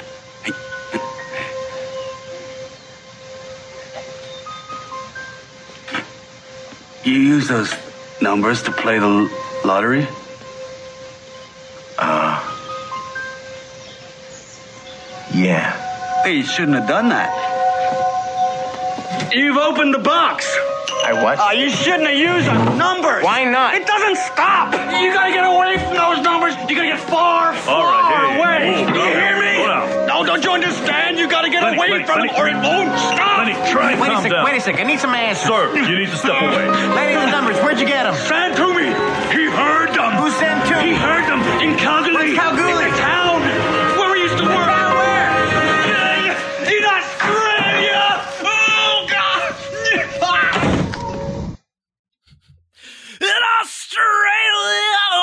Yeah, that has to be by far the most entertaining delivery that something is in Australia from all the between like your uh, Margo Shephards and uh, Australia. and your Shannon on the phone to Boone about how he has to go to Sydney, comma Australia. Yeah.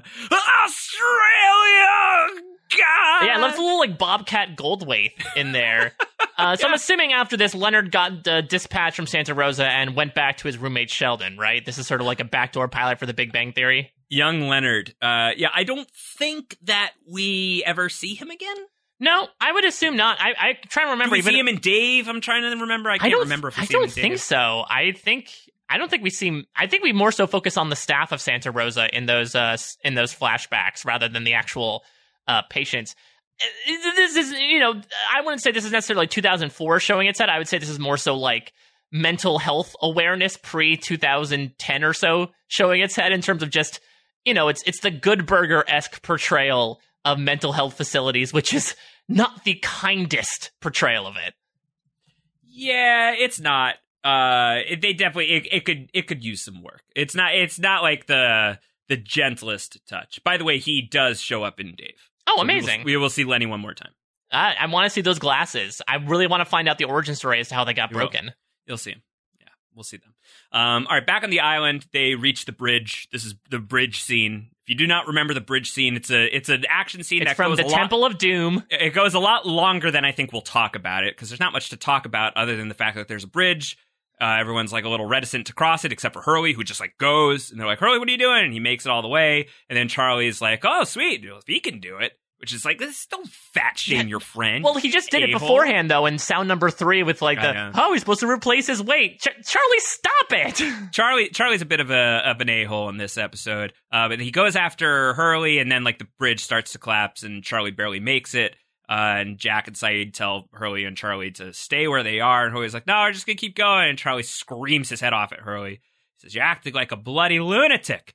Uh, and so that's that's what happens there. I think as it pertains to to Hurley, it's just further reinforcing that idea of like he's very bold. When he gets an idea in his head, he's going to pursue it all the way down the line, uh, and that's what he does here. And uh, and and that's great. But otherwise, it's one of those scenes that you know is an action scene. Yeah, and it also, I mean, you could also question in terms of, well, obviously, question next episode about this idea of like the force of the island. Are there, you know, whims and wills at work? Could it be that Hurley, as the protector, uh, Jacob or somebody protects him from falling in the gorge by keeping the bridge intact? But because they know that Charlie is not going to be long for this world, at least compared to Hurley, they say, yeah, we're fine. We can break the bridge then. Yeah. Uh, we get another flashback. Uh, it's going to be Hurley in Australia.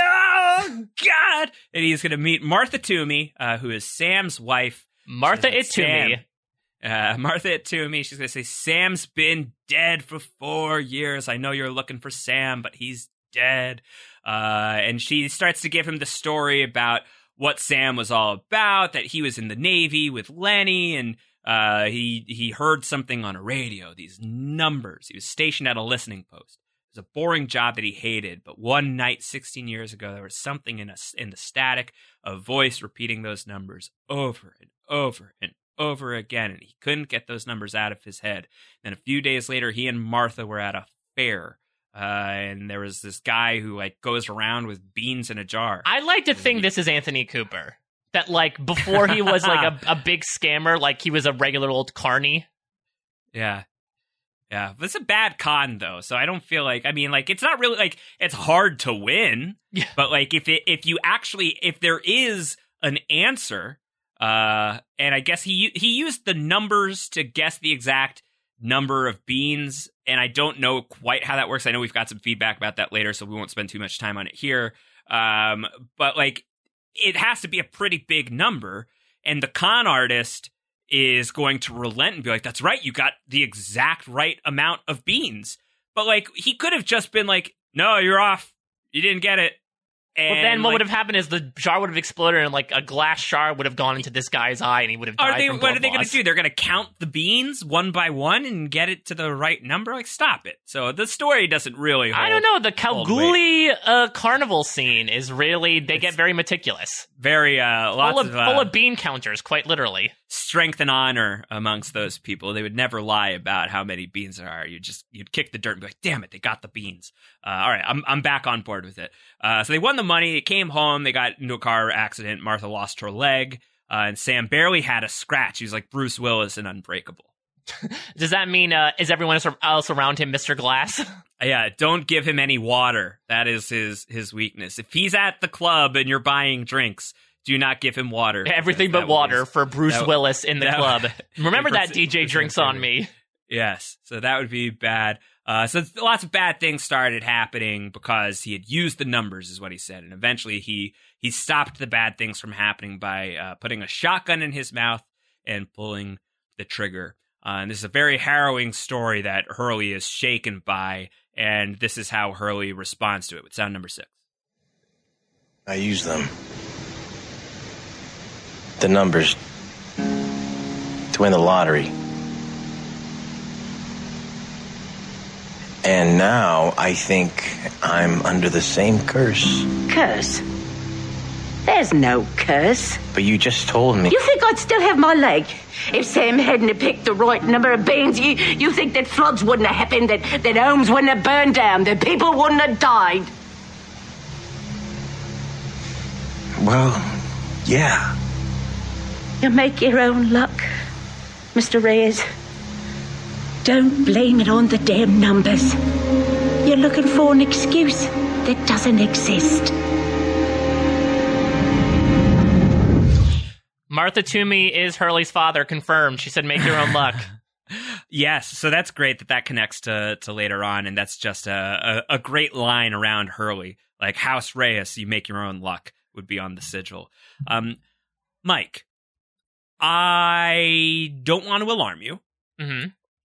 but now I listened to Renap recently. Mm-hmm. Uh, and I heard you on the Game Night podcast. And if y'all haven't listened to Rob and Akiva Need a Podcast's episode of Game Night featuring Mike and Liana going head to head against Akiva and Rob in a series of games as hosted by the great Kirsten McKinnis, uh, then, and you plan to listen to it, then first of all, we're about to get into some spoilers from that podcast here. Uh, so maybe skip ahead two minutes. Just make sure that you, you clear the, the spoilers.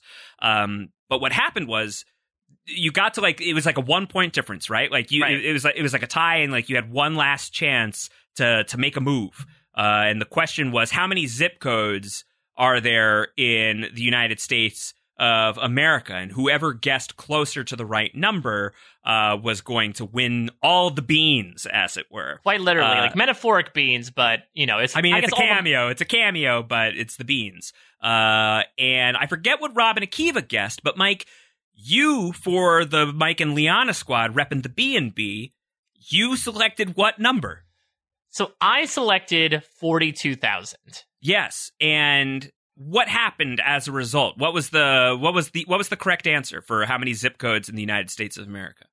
Forty-two thousand. You got it bang on on the nose using a lost number. Had you not watched numbers yet? Had you not realized what it was you were doing? I Like, mean- do you realize that I have to podcast with you for the next two Oh, years? no. I am so close to your orbit. So many bad things. so many bad things are liable to happen now because you used the numbers. All right. to count the zip codes. Let Why me- did you do that? Let me counter here because No, I you said- counted enough. So sir. I I said forty two thousand, but Liana picked the final number with forty two thousand sixty nine, and herein lies maybe the one thing that could have gotten Hurley out of the situation that he was in, because the the number sixty nine is so funny and so uniting enough that I feel like it might be able to outweigh even the deadliest of curses. And so I feel like if we're looking at the pH balance, yeah, I threw in a bunch of acid there by picking 42,000, but Liana took a big old gallon of milk, poured it in with 69, and now it's back to pH 7, baby. A, a couple of things on on this. Can you put out fires with milk? Is that how fires are destroyed with milk? You pour you pour milk on a gasoline fire and the fire is done. Experts weigh in. Uh, you can't sixty nine the lost numbers away. you cannot you cannot sixty nine the lost curse and call it a day. I, it- listen, It's a- the- it hasn't been tried yet. Mike.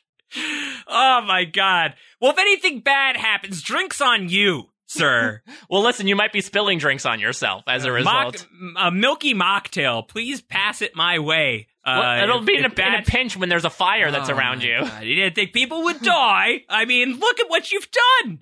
Oh. Forty-two thousand. Did you not hear the Legend of Sam Toomey? I, Like blew me. oh, maybe that's it. Maybe my name just matches up too much. Speaking of the numbers, actually, uh, can I take this moment to bring in some lost mythos as Ooh. to who Lenny and Sammy uh, were exactly hearing from with that transmission? Is this the the Valenzetti stuff? Are we about to get Yes, into? Well, we, getting- we've got that. We've got that in the others. Why don't let's let's let's finish the summary because God, we have spent a long time here. uh, we're not done with the episode. Let's definitely talk that through when we get to the Valenzetti stuff. All right, sounds good. Um, all right, so let's let's continue let's continue as best as we can because we're not even in the final Claire and Locke scene yet. Here we are, Claire and Locke. They're building a thing. Claire doesn't know what he's building. It's a trap for animals. He's like, ah, well, I'm gluing some stuff together. She's like, you made glue? Yeah, rendered animal fat. Uh, it's a good it's a good thing. Uh, so John Locke is just the man. Uh, and and she's trying to remember everything that's gone on, and Locke is is very sweet. How's that coming? Your memory. Says bits and pieces, bits and pieces, nothing that makes any real sense. And Locke says, I'm good at putting bits and pieces together. I think I can help. See, this is something that I love watching in hindsight because this is a pivotal storyline for what happens with Claire. I think this is where Claire really starts to see like a fatherly figure in John Locke that's going to, you know, lead her into his care in season two when Charlie Sachs starts acting freaky, but especially in season six when someone who happens to be, have taken John Locke's form walks in and says, Hey, Claire, you want to come with me and do some crazy shit? And She says, Well, sure. You look like this guy who I adored more than anything. And I'm sure she had th- these memories sort of reverberating in her head, putting the bits and pieces together. Also, uh, a fun little call out for the character. You know, uh, Claire said, Hey, you should do one of these shows where you renovate houses. And, well, it would be fun to have Locke do an HGTV show. Uh, he did. He does have experience. We'll see in Lockdown that he had that uh, that home uh, approval company called Welcome Home. Ah, that's right. So I mean, uh, if you're talking about like Locke knows, uh, you know, it's a, a mile wide and hopefully more than an inch deep in terms of his knowledge. He does have legitimate life experience when it comes to this stuff. When it comes to the construction stuff. Back in the jungle, Sayid and Jack, they think they're close to Rousseau's uh, compound, and they are. Just one problem: Rousseau's not there anymore, and she's rigged it to blow. And they step on a mine, and they blow up the whole thing. Uh, and it's a it's it's sad. There's nothing there, thankfully. No one got hurt. Uh, Nadia got a little bit hurt. The picture of Nadia is like She's been through exists, worse.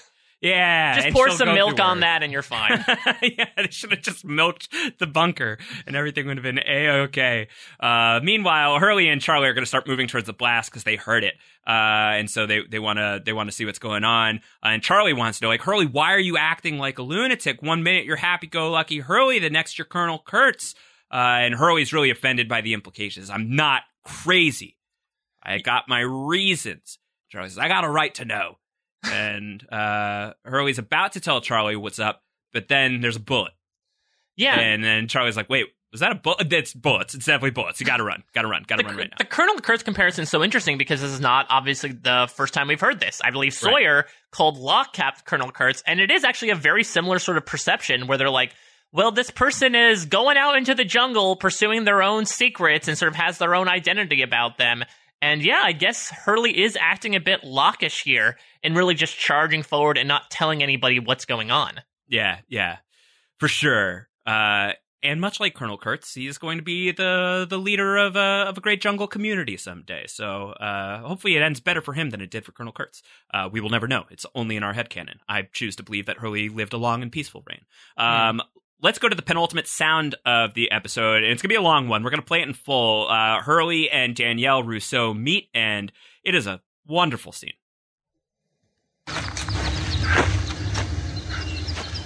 You must be the French chick. Who are you? Hurley. I, uh. uh Sayid? That guy you tortured? He, uh. You were on the plane. Look. I came here to find. Oh, easy, easy, easy. Uh, I'm. I'm just getting your notes.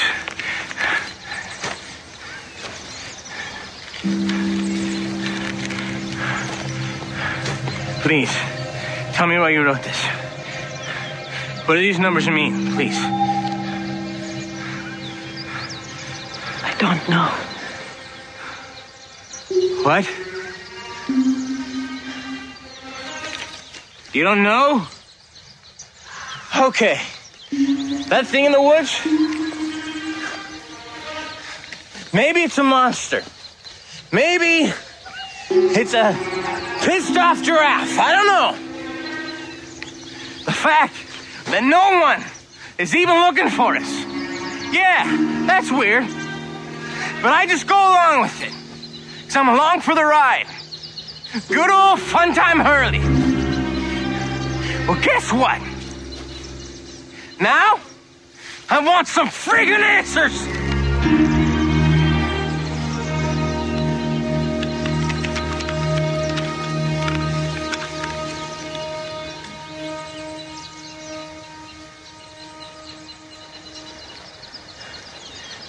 Our ship picked up a transmission.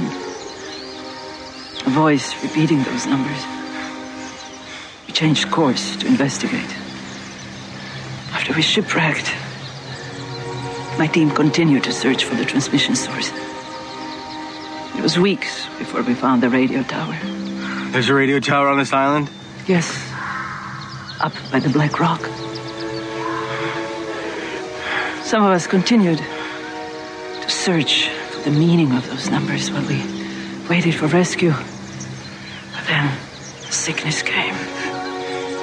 when my team was gone. I went back up to the tower and changed the transmission. That distress signal we heard. Yes. But the numbers. Did you ever find out anything about them? Do you know where they got their power? Power? They bring bad stuff to everyone around you. They're cursed. You know that, right? The numbers are cursed. The numbers that what brought me here. As it appears, they brought you. Since that time, I've lost everything. Everyone I cared about. So, yes. I suppose you're right. They are cursed.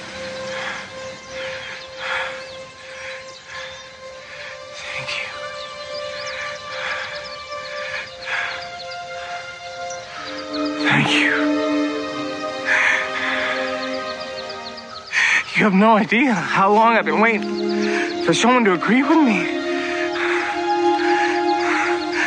Thank you.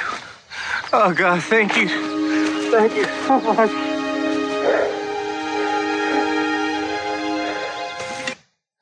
Top five Hurley scene, in my opinion. Oh, wow.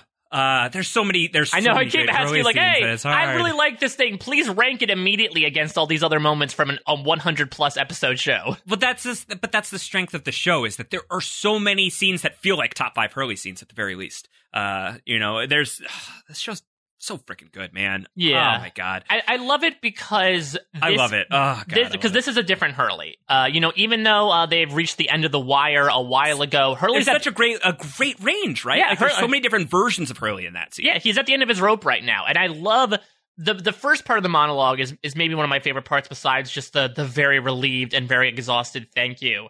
Uh, just because he is sort of lampshading what the audience and the other castaways assume of Hurley, right? I go along with it because I'm just along for the ride.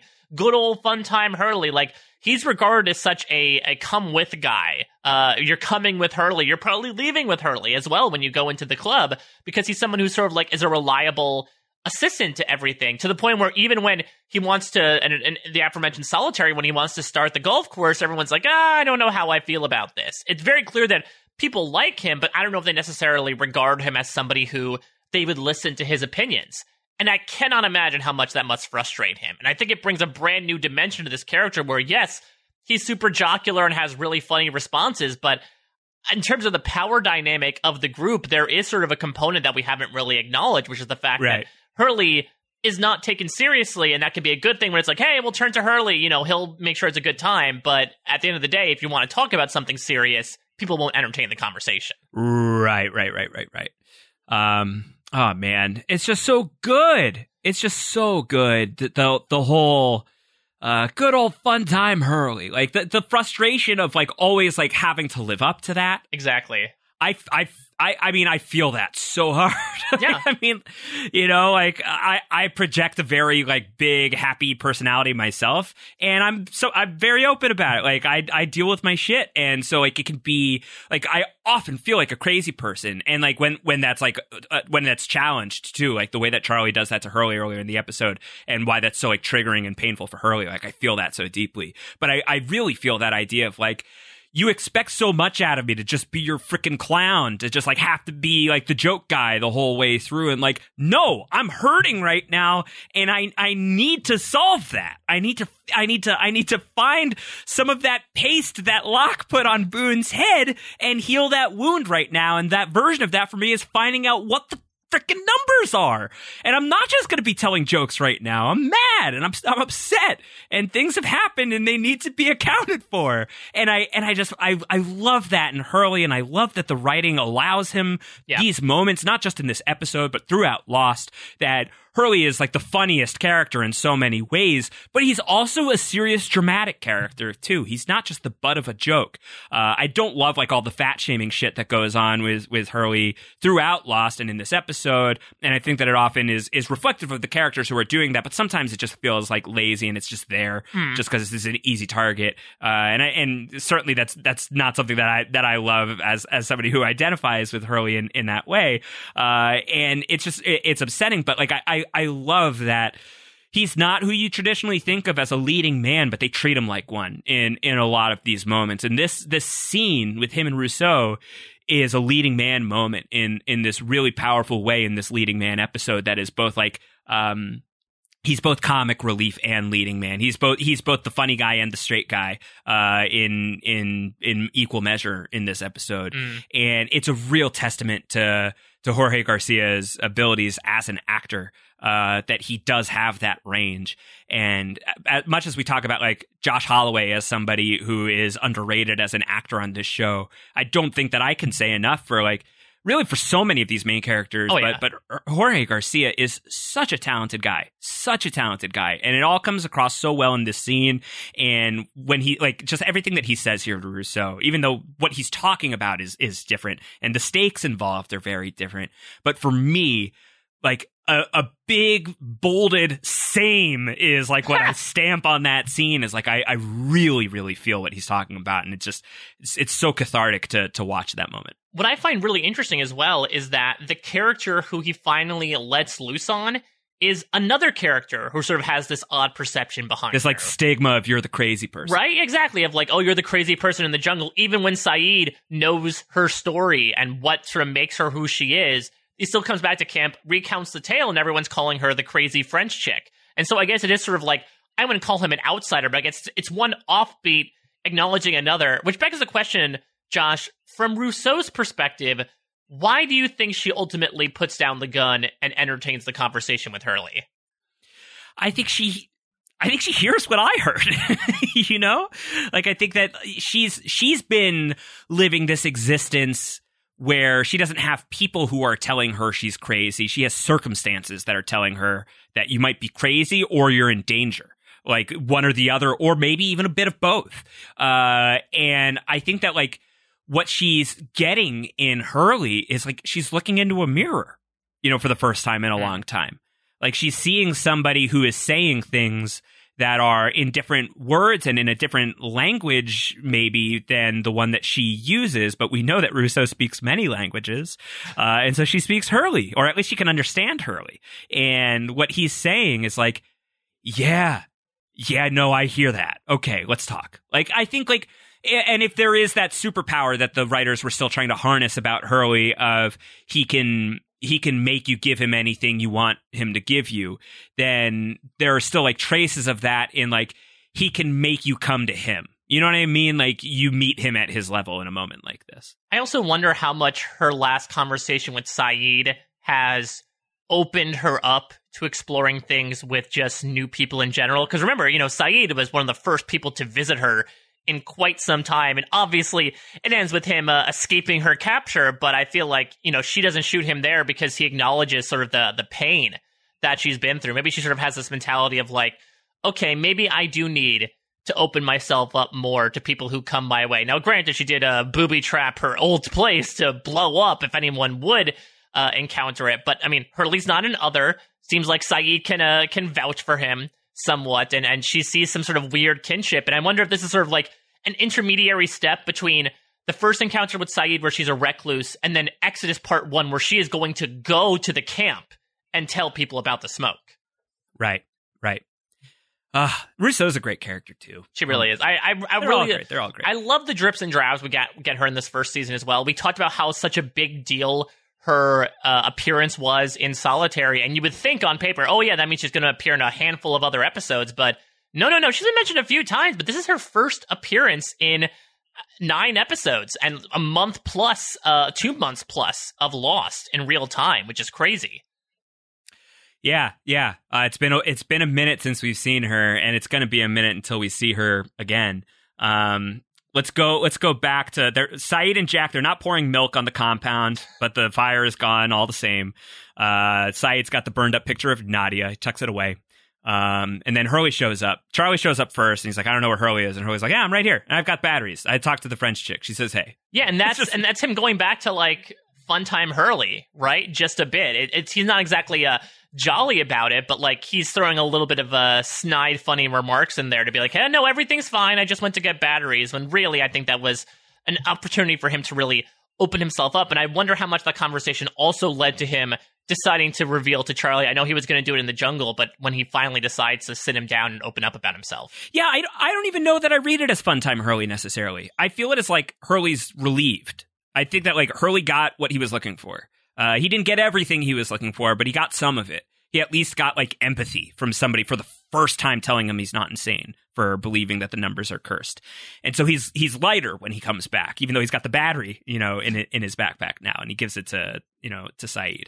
Um, but he he's come back from this situation. He's come back from this journey. He went out there to to find something. He found something, even if it wasn't everything that he wanted. And now he's just going back. He's on his way back to Funtime Hurley, but this isn't quite Funtime Hurley. I think this is like relieved Hurley, Mm. and it's it's it's funny because of just like you know Jorge Garcia has like very funny delivery, and just like she says "Hey" is like a fun little aside. But what it is really to me is like you guys were so worried about me this whole time. And I did exactly what I set out to do. I'm coming back with a battery. She says, Hey, by the way, you know, it's just like, stop underestimating me. I'm Hugo Hurley Reyes. I'm, I'm worth $156 million back home, uh, and worth a lot more than that in my life. Uh, and it's great. It's just totally great moment. Yeah, and I also love the other castaways' reactions to it. At least Sayid is scowling because he's like, "Why did I have to do this?" But Jack almost has that like, "You son of a bitch" smile. Well, Jack. Jack loves Hurley. He does. I- And, he's- you know- like I said before, he's a reliable number two for Jack. Someone Yes. he knows he can he can confide in him about Kate, and he's happy that secret hasn't been revealed yet. Like he feels like Hurley is a reliable person to go to, except maybe when Boone's on his deathbed, uh, since Hurley gets a little bit woozy from that. I think uh, we give Jack a lot of shit on Down the Hatch, and much of it deserved, some of it not. Um, but one of the things that I love about Jack and Hurley as a one of one of my favorite on-screen duos of Lost, uh, I love that Jack sees him. You know, Mm. he see, he sees Hurley for who he is, uh, and there are times where he treats Hurley maybe more delicately than he needs to, but a lot of times where he just treats Hurley like an adult, uh, and just like treats him as like an equal, uh, completely equal playing field. And it's not pandering; it's because I think he's he like in the way that Locke says he sees value in people, Like and Walt. sometimes. Yeah, and, and sometimes that's true, but other times I think like it's a little bullshitty and it's a little self-serving. There's nothing self-serving about the way that Jack does see Hurley as a full equal, um, and I and I think that that speaks volumes about Jack, uh, and it's why you know the best decision that Jack makes on the show in in many regards is uh, to take on the leadership mantle for a day to solve the crisis solves the crisis and then knows that the long-term solution part of the crisis solving situation is Hurley's obviously the guy who should be in charge. Hurley's obviously the guy uh, because he's got a front row seat to the way that Hurley deals with people all the way through Lost. Uh, Jack knows that his bedside manner is bullshit, but Hurley's is not. Hurley has the best bedside manner in all the land. Um, and so he sees that. And so I, I love that moment here as well, where, where Jack does look at Sayid. He's like, yeah, I wasn't really worried about this. You were the one who was really steaming, man.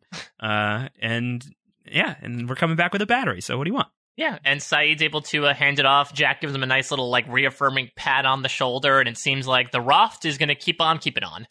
Uh, so they go back. Yeah, they give him the battery. We go back to Locke and Claire. Uh, Locke's asking if they've got a, if she's thought of a name for the baby yet. And this is where Claire confides that she was thinking about giving her baby up for adoption. And I'm pretty sure I was looking back in my notes for Raised by Another. I'm pretty sure she's the first person she's told about this. I think that's island. right. I don't I think, think she even right. told Charlie about it amidst the uh, hysterical stuff going on. Maybe though, because uh, because he uh, she told him about like coming to Los Angeles and that, that that Malkin wanted her to go to Los Angeles. So how does she like tell that story without saying like I'm going to give him up for adoption? Um, I don't know. We we could we could bat that back and forth for a while. I, I don't think that we would get a solid answer, and I think that there's a there's a chance that he knows. Either way, it's her birthday, Mike. Yeah, HBD. Why didn't you tell anyone? CL. HBD, CL. Uh, everybody uh, drinks on drinks on me. Uh, Claire gets free drinks tonight at least. Yeah, you can balance Uh, a drink on her belly, so drinks would uh, be on She her probably literally. shouldn't be drinking mocktails. Mocktails. She and I can have mocktails. Uh, Milktails. Milk Milktails. Woohoo. Uh, and so, so she's, uh, you know, she's saying it's my birthday and Locke's like, why didn't you tell anybody? She's like, well, I'm pregnant. I'm single. I'm on an island in the middle of nowhere. What does it matter? Uh, and Locke goes, I guess it doesn't, which I like. Uh, he says, but at least your birthdays are close together and that's good luck. She goes, you believe that? You believe in luck? He says, I believe in a lot of things. And then he presents to her a birthday present, a crib for her baby not yet named Aaron, and says, Happy birthday, Claire. Uh, and oh my gosh, it's so cute. I love that. So I guess you know if we're talking about what Locke knows, uh, I guess the, the person who would know their birthdays might be Hurley, right? I'm assuming that their date of birth is in the manifest. Maybe, yeah. But I mean, do you think could this be a galaxy brain type of thing where Locke got a sense that it was Claire's birthday, so he purposely like gave her this present today of all days, or did just that just happen to be? Are we mistaking coincidence for fate? Yeah, we could be mistaking coincidence for fate. Like we can, you know, it's been a while since we've is that a smoke monster? Uh, like could like he have been like guided towards like it's going to be important to keep Claire close to you at some point down the line. So let's just do that right now. Um, but I I like to think that it's just sort of that like uh some things are are predestined quality Yeah. to or loss. it Like, could be a matter of like he gets a sense from her like maybe she's acting even more distant than normal because this is for all we know this is the first birthday that somebody is celebrating on the island granted aaron will have his literal birthday in a couple of episodes but that's a it's a weird occasion you know i think it sort of cements in your head like wow i've been here for some time that i'm celebrating my birthday stranded on a desert island Yeah. I think maybe Locke noticed that behavior in her and decided to maybe pull her out of her funk and end up making a gift for her in the process. But it is, it's legitimately sweet. Before we get into weird Locke Claire stuff in season two, we have some very nice moments between the two of them here. All right. How about one last nice-ish moment? Uh, it's going to start as like a potential nice moment, and then it, it becomes a bare your soul moment uh, that's not entirely reciprocated, and then it becomes a nightmare moment. Uh, so we'll we'll, we'll begin uh, where Hurley is going to be by a fire. He is uh, drying his shirt, and Charlie will show up, and he will have a quip for Hurley and let us take us through this final sound of the episode. I know food's scarce, but you shirt? When you find a laundromat, let me know.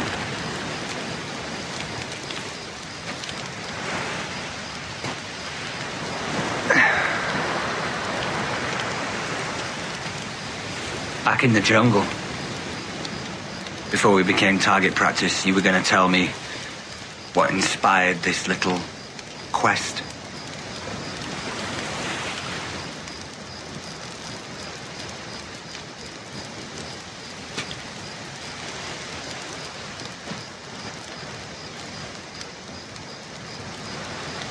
I think the plane crash might have been my fault.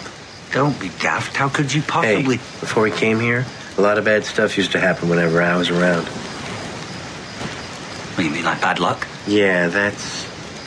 That'd be kind of, um, mellow way of describing it. Early. Bad things happen. Planes crash. People die. Dude, you really ought to let me finish. You think you're the only person with baggage? You know what I was doing when the plane went down? I was snorting heroin. In the toilet. I was such a junkie, I couldn't even take a plane ride without having a fix. I suppose that was your fault as well.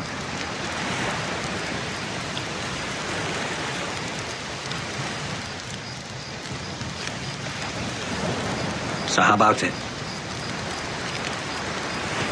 What? I just told you the biggest secret in my life. Thought you'd want to reciprocate.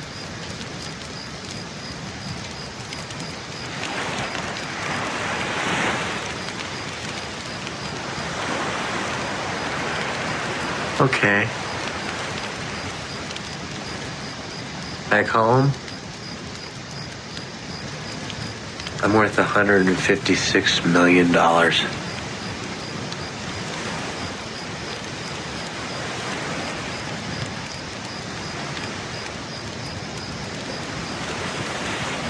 Fine, don't tell me.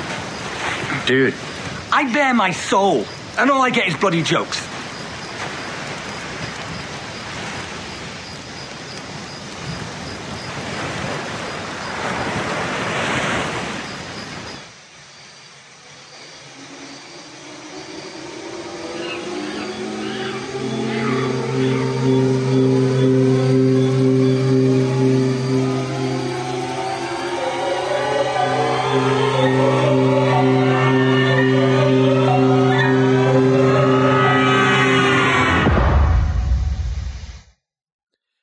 Numbers are on the hatch. The numbers are on the hatch. Oh my goodness, big twist that sort of pays off. Kind of. Kind of. Um, I mean, it, it, it, the numbers are good for narrative juice, but do they make sense? A thing we will discuss as we get deeper into this podcast. Before we get into that, uh, can I just speak for a second about this idea of superstition? Because I feel like while Hurley sort of has this attitude pervading throughout the episode, it really comes to the forefront here when he's talking to Charlie about how, uh, you know what, I think I made the plane crash. Which, first of all, I cannot imagine how much Hurley has had that guilt weighing over his head with everything that's happened, and assumingly everything that's going to happen, at least in the near future, before he finally realizes the whole make your own luck uh, thing. They're like, oh, all these people's lives are miserable. Some people are dead because of what I ended up doing uh, with my own actions. Josh, before I really treated my own mental health, I was an extremely superstitious person. Really? I didn't know that. Yeah, like I mean, I guess you know, there's a lot of discourse online as to whether or not superstition sort of uh how much it sort of veers into the territory of like OCD. And it was to the point where you know, if I would do something, I'd be like, okay, I have to wear this specific shirt, I have to drink this specific beverage, a nice milk tail, I have to make sure I've done this, this, and this. Like, I had a tradition that I would map out in my early 20s that I would need to go through. Uh, and the weird thing about superstitions is that, from my perspective, it is a weird dichotomy where it is some, simultaneously an anxiety reliever and an anxiety inducer. Uh, it's a reliever because if you do all this stuff and something bad happens, it's you don't believe it's your fault, right? You can say, "Well, it's out of my control. I did everything, and it just so happens that you know maybe something else happened. The stars just weren't aligned." But at the same time, if you happen to not do one of these things, you didn't follow your method to a T, then you feel terrible. And Mm-hmm. like Hurley here, you feel like it's your fault. That something that was completely out of your control, as we'll find out at the end of season two, is your own fault. And so uh, I'm going to take your same stamp from the Rousseau scene and stamp it onto Hurley here. And that that was something that I have dealt with most of my life just overwhelming guilt and blaming myself for events and things that happened to people that I had absolutely nothing to do with. But because I thought I did not satiate some sort of universal truth in doing a certain amount of things, Like that- you missed a ritual or whatever. yeah, that, that it was that it was my fault for doing so. And so to see Hurley really struggle with this sort of brought me back to that, and it makes me even happier that you know I've been able to find a bit more solace. Uh, I definitely have stepped away from that mentality, and Hurley does eventually as well. So it's it's a crazy reminder of like from both of our perspectives where we Yeah. came from and and where we end up going to. Oh yeah, and I'm listen. I I'm still struggling with with a bunch. You saying some of that uh, reminds me, and it's it's nothing that I ever looked in the eye really um, until now. Uh, that like I definitely it. I don't think that it really happens to me much anymore. But I've definitely gone through like waves in my life of uh like I I would I, I had like specific clothes that were like my lucky clothes. Yeah. Like that was that's my lucky shirt. Um and like if I had like a very important thing to do, like if I had like a very important day on the job or something that I knew was going to matter a lot, I would dress for it. Like I would I would put the t-shirt on. Uh I would I don't I I think it was I think I had like I had a few t-shirts that I considered like you guys are you're you're my guys. You're my best shirts. You will see me through. This is going to happen because this is being worn by me. Uh, but even more so than the shirts, I don't, I don't mean to overshare. I have lucky underwear, Of Uh, course. and like I have, uh, I have certain pairs of underwear that are like by far and away my favorite pairs of underpants. Uh, and they would be like my lucky underpants. And I had like a pair of uh, of, of gray boxers uh, with like blue stripes on the side and like a blue trim uh, on the waistband that like I would always wear those when I when I had something high stakes going on. Uh, they definitely came to me, uh, came with me to Cambodia for my first Survivor trip, and they they were like very much close to the end of the the, the line at that point. And so they did not come home. That's your line. And that would be the thing is like I would feel like I had to like I had to let them die in like a in a meaningful way. Like at that point it was like it was okay, but it had to be like this really heavy, meaningful thing uh, that I that I had to like I had to like bury my underwear basically. Uh, and then I had uh, I had this pair of I had I had uh, I had blue underwear with orange trim that then became like my new gray underwear with blue trim, and I had to make like a similar uh, like uh, like ceremonial burial of of those. And even then, like I was so upset to to lose lose the the pair that I that I took the orange band with me. This was in Fiji for one of the survivor trips, uh, and like everybody knew about it. And so, Mike, you know some of these people on this trip, so I'll, I'll paint a picture for for people who who don't know them. Uh, Mike and I become you know very friendly with with a lot of the people like the CBS EPK people who who go out there, are just like tremendous tremendous human beings. The publicists are all wonderful. Definitely, you know, a, a huge aspect of the things that I will miss the most about covering the show. Uh, but but uh, Jason, you know, Jason is, is one of the one of the camera guys uh, who, if you've seen the spearfishing video uh, of Mike and I in, in Fiji, he's the guy who who made that. Uh, he he thought that the orange band was the funniest thing, and like he has like this big throaty cough laugh, uh, and he kept calling it the underband, the underband. Uh, like he could not get he could he's like you got to wear the underband to the challenge today, uh, and like the underband like stayed with me for a while, and like I kept bringing it out to Fiji because it felt lucky and it felt very deeply associated. It's an interesting thing that we do with rituals, and like you know, and and like some of it is helpful. I'm sure that like I I don't know where I fall necessarily on the issue of like was the underband just gross and weird and insane? Or was there some magic there? And I don't know. Like I can't I can't walk away from that story with like a, a clear feeling or a clear a clear look in the the the eye of it. Um but you bringing that up just like brought that up in me. It's it's very interesting. Hurley's great, man. He's a, he's a conduit to a lot of the conversations that you and I just like to have. That Yeah. I think you and I would just be having anyway if we were just two friends hanging out rather than two friends hanging out on a podcast. I think this is the stuff that you and I talk about a lot. Anyways, just like we, you know, you're you're one of my very favorite people on the planet, just full stop. But uh, you're one of my same. very favorite people on the planet to talk to about this stuff because you get it. Like you, you know, you've been through your shit, and we're constantly like head checking each other, right? Like we're constantly like, how are you feeling? Like where are you at with this stuff? Uh, like I've recently uh, started taking medication, and you've been a rock for me through that. Of like, this is okay. You're not a weirdo for having to do this. Like this is good for you. Uh, and uh, and Hurley just unlocks so much of that stuff. Yeah. Uh, just talking about Hurley is like a, a real incredible uh, eye of the needle through talking about so much about mental health and uh, and and you know I don't know. No, I no, don't no. know. I'm I, rambling. I- but, no, and you know. I think that you know characters will certainly have their own struggles to deal with. But I guess this is sort of like another reason why Hurley is regarded as the quote unquote everyman character. Is I think he has grown up with certain stigmas in his life or very uh, unfortunate and unusual circumstances that feel relatable in this perspective. And this is a great, you know, I did not get this take on everything when I watched Lost, even back, you know, at, definitely not at the time, but even when I was rewatching it back in 2015, because I had been somebody who I'm like, yeah, it makes sense. Why, you know, he would want to pursue all that because, like, yeah, the the numbers are unlucky, and I, you know what? I'll be completely candid. Uh, I know that we ended up fostering a great friendship, but one of our first brouhahas was one of one of the first podcasts we did together, where I ranked Tricia Tanaka as dead at like number 50, Yeah, and you were furious. And to be quite candid, it was because at the time I thought the theme of "Make Your Own Luck" was bullshit.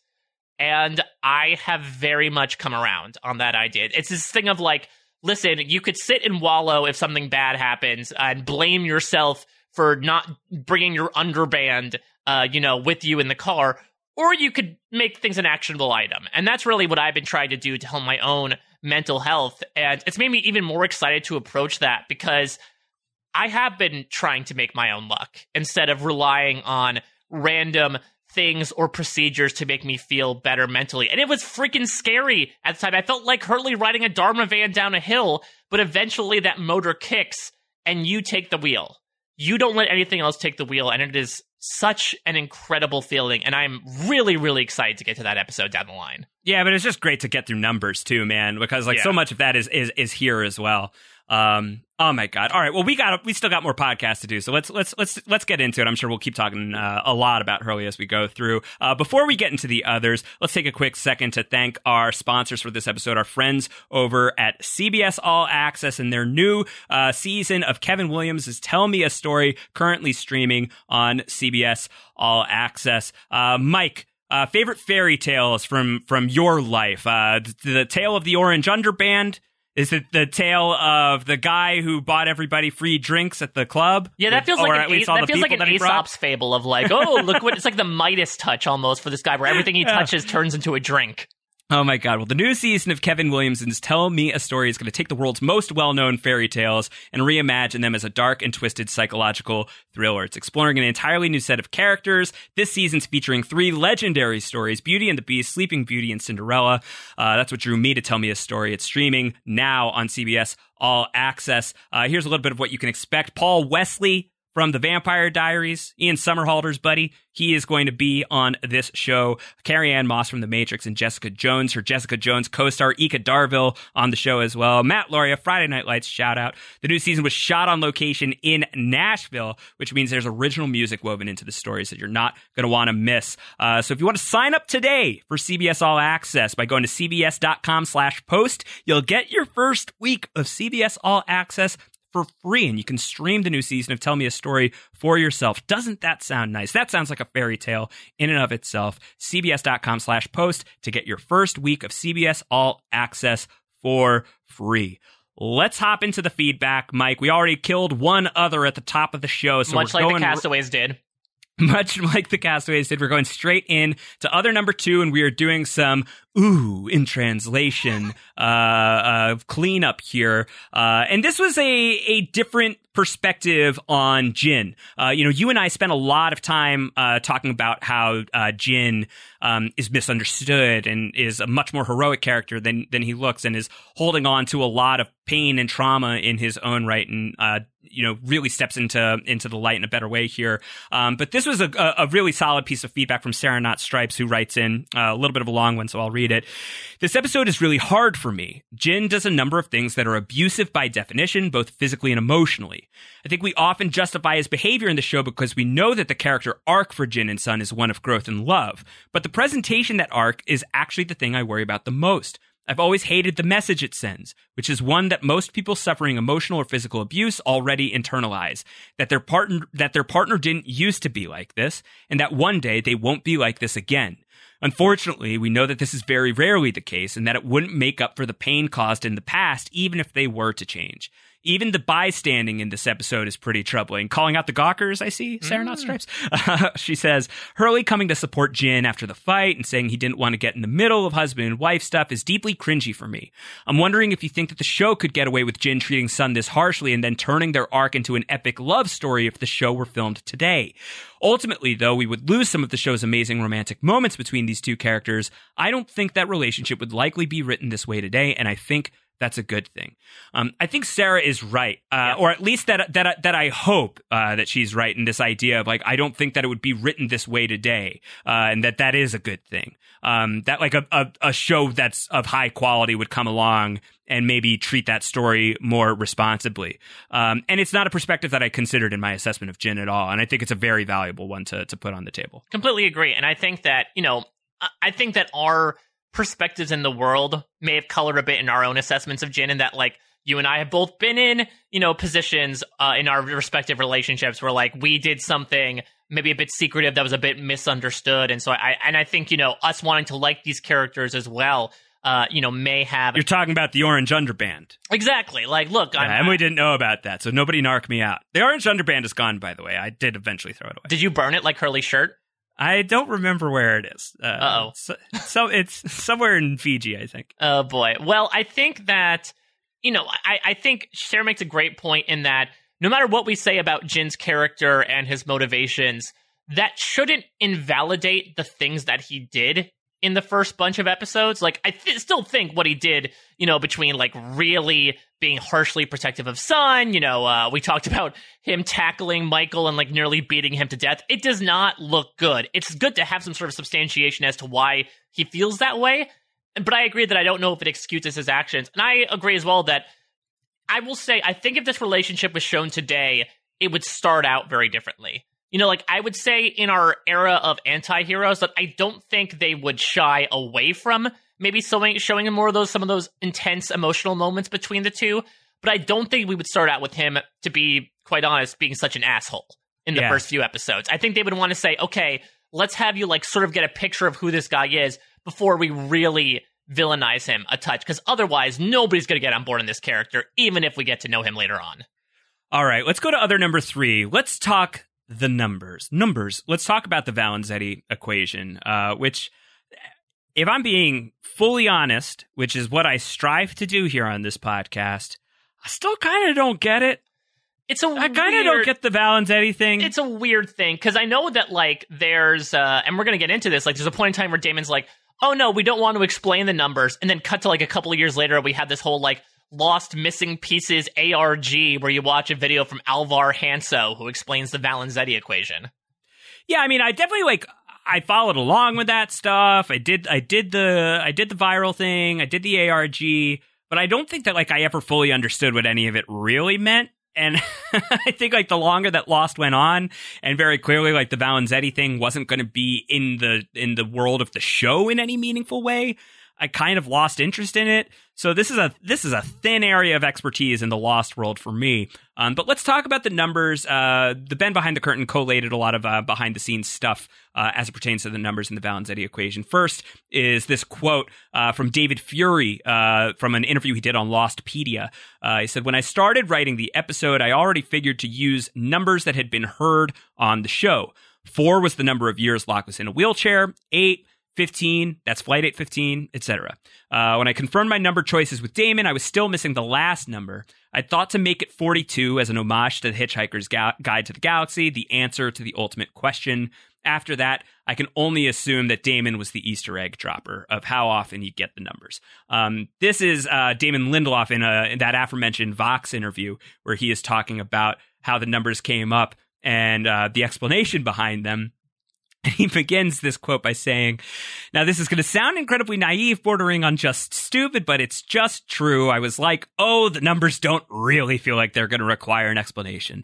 It's like the sequence of number that happens to coalesce with, Rousseau's message, something that is written on the exterior of the hatch, and they're also the numbers that Hurley won the lottery with. They're just cursed. The sequence is cursed.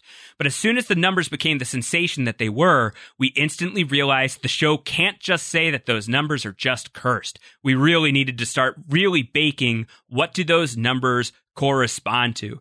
I think that's what the audience was asking us when they say, what do the numbers mean? And then they became the birth of this construct that we ended up with with uh, season six with the candidates, that these numbers actually had to correspond to characters on the shows them, on the show themselves. We always try to answer mythological mysteries with character answers, and that certainly took some doing. Uh, so that's from Damon Lindelof as far as the numbers end up uh, corresponding with the candidates at the end. I will also say I, I know that I've said that like my feelings on like the Valenzetti stuff is pretty thin. I'm a little bit of like a shoulder shrug when it comes to like the numbers specifically corresponding with candidates. Like I kind of just like don't care. It's like the numbers are a thing in the Lost universe. They don't really need to be more than that for me. I think that like Damon's first instinct of like the numbers don't require an explanation. I think like matching that to the culture and certainly the culture surrounding Lost, uh, there definitely ended up being like this big feeling of like the numbers have to mean something. Um, but with distance and like with you know some remove from the show, I, I guess like I don't know how you land that plane easily. Yeah. you know, I, I, like how do you do that without it like at best landing like Ajira did? Like you could fly it later, but like it's gonna be in rough shape. Yeah, uh, I think that something very pertinent from this interview is that in, his- in his initial talk about things, Damon compared the numbers to uh, the revelation of midichlorians from the Star Wars prequels. And I actually think it's very apt. And what Damon basically said was like, once they revealed that there was a tangible scientific explanation behind becoming a Jedi, then it sort of, I wouldn't say ruins the experience of watching the first trilogy, but definitely warps your perception of things, where it really makes you feel like now I have to assign reason to each and everything.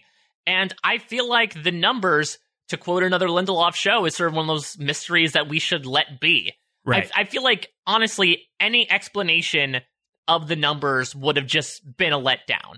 You know, like there's really nothing I guess the Valenzetti equation is probably the closest we're going to get to a quote unquote truth about the numbers outside of the candidates.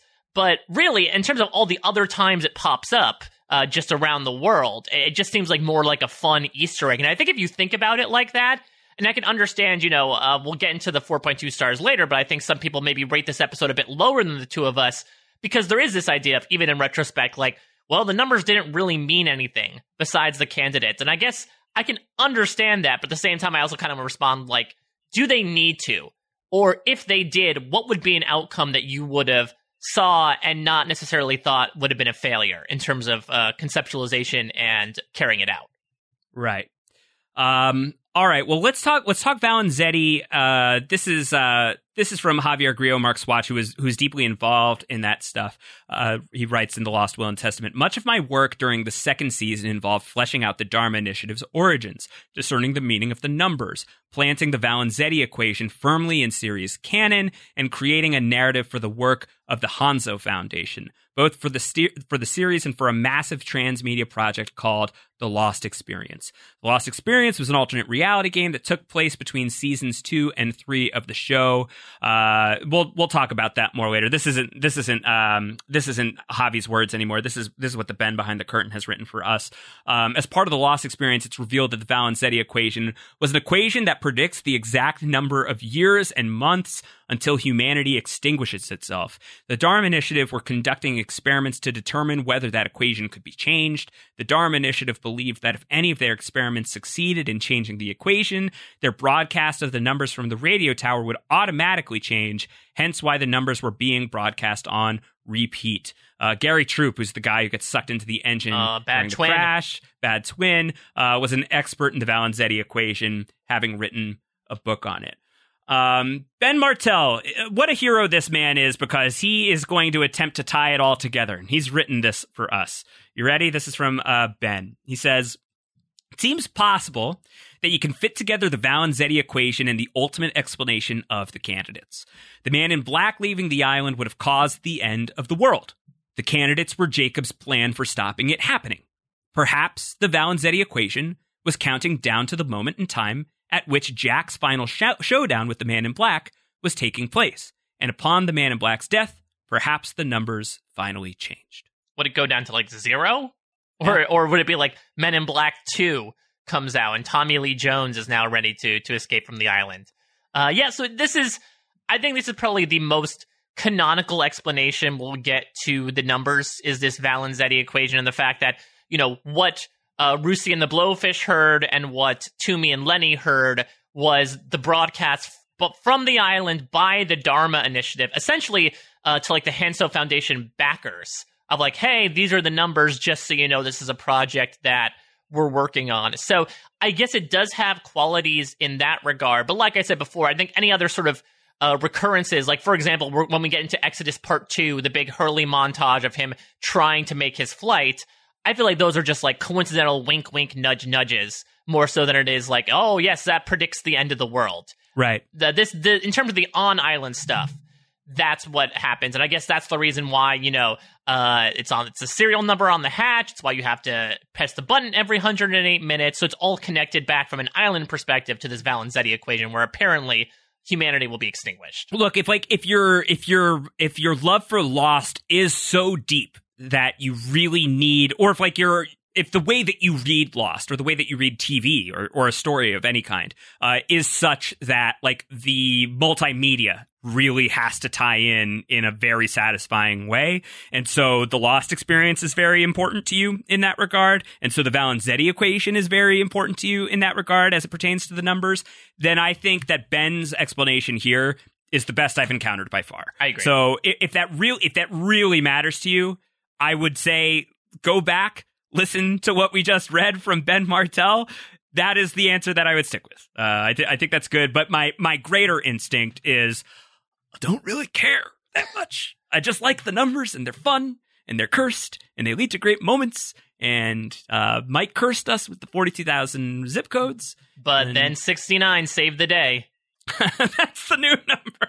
That's what the yeah, Valenzetti that's what equation and, and, the, and, the, and the uh, the new man in charge are like and you just hear like 4 8 15 60 23 69 Jesus, like Adam Sandler shouting it. 69. Uh, all right, let's keep going. Uh, let's go into some proper feedback here. Uh, with uh, this is a story from Phoebe. Speaking of mental health, Mike, this is a great um, a, a great comment from Phoebe that we've uh, we've had for a while. Actually, we've been waiting for the numbers episode to get to it. Uh, this is what Phoebe wrote to us. She said the episode numbers always reminds me of a time in my life when I was also struggling with mental health. I have a form of OCD called harm OCD, and it causes repetitive, intrusive thoughts. Seven years ago, I was battling OCD and binged Lost. When I first heard the numbers, they got stuck in my head and I ended up reciting them to ward off the intrusive thoughts. It's not a very good strategy for the long term, but it helped me until I was able to get into a hospital and get on medication. By the time I got help, I felt exactly like Hurley with Danielle near the end of the episode. Thank you so much. You don't know how long I've been waiting for someone to listen. I know it's just a TV show, but sometimes weird things help people. Uh, see the orange underpants.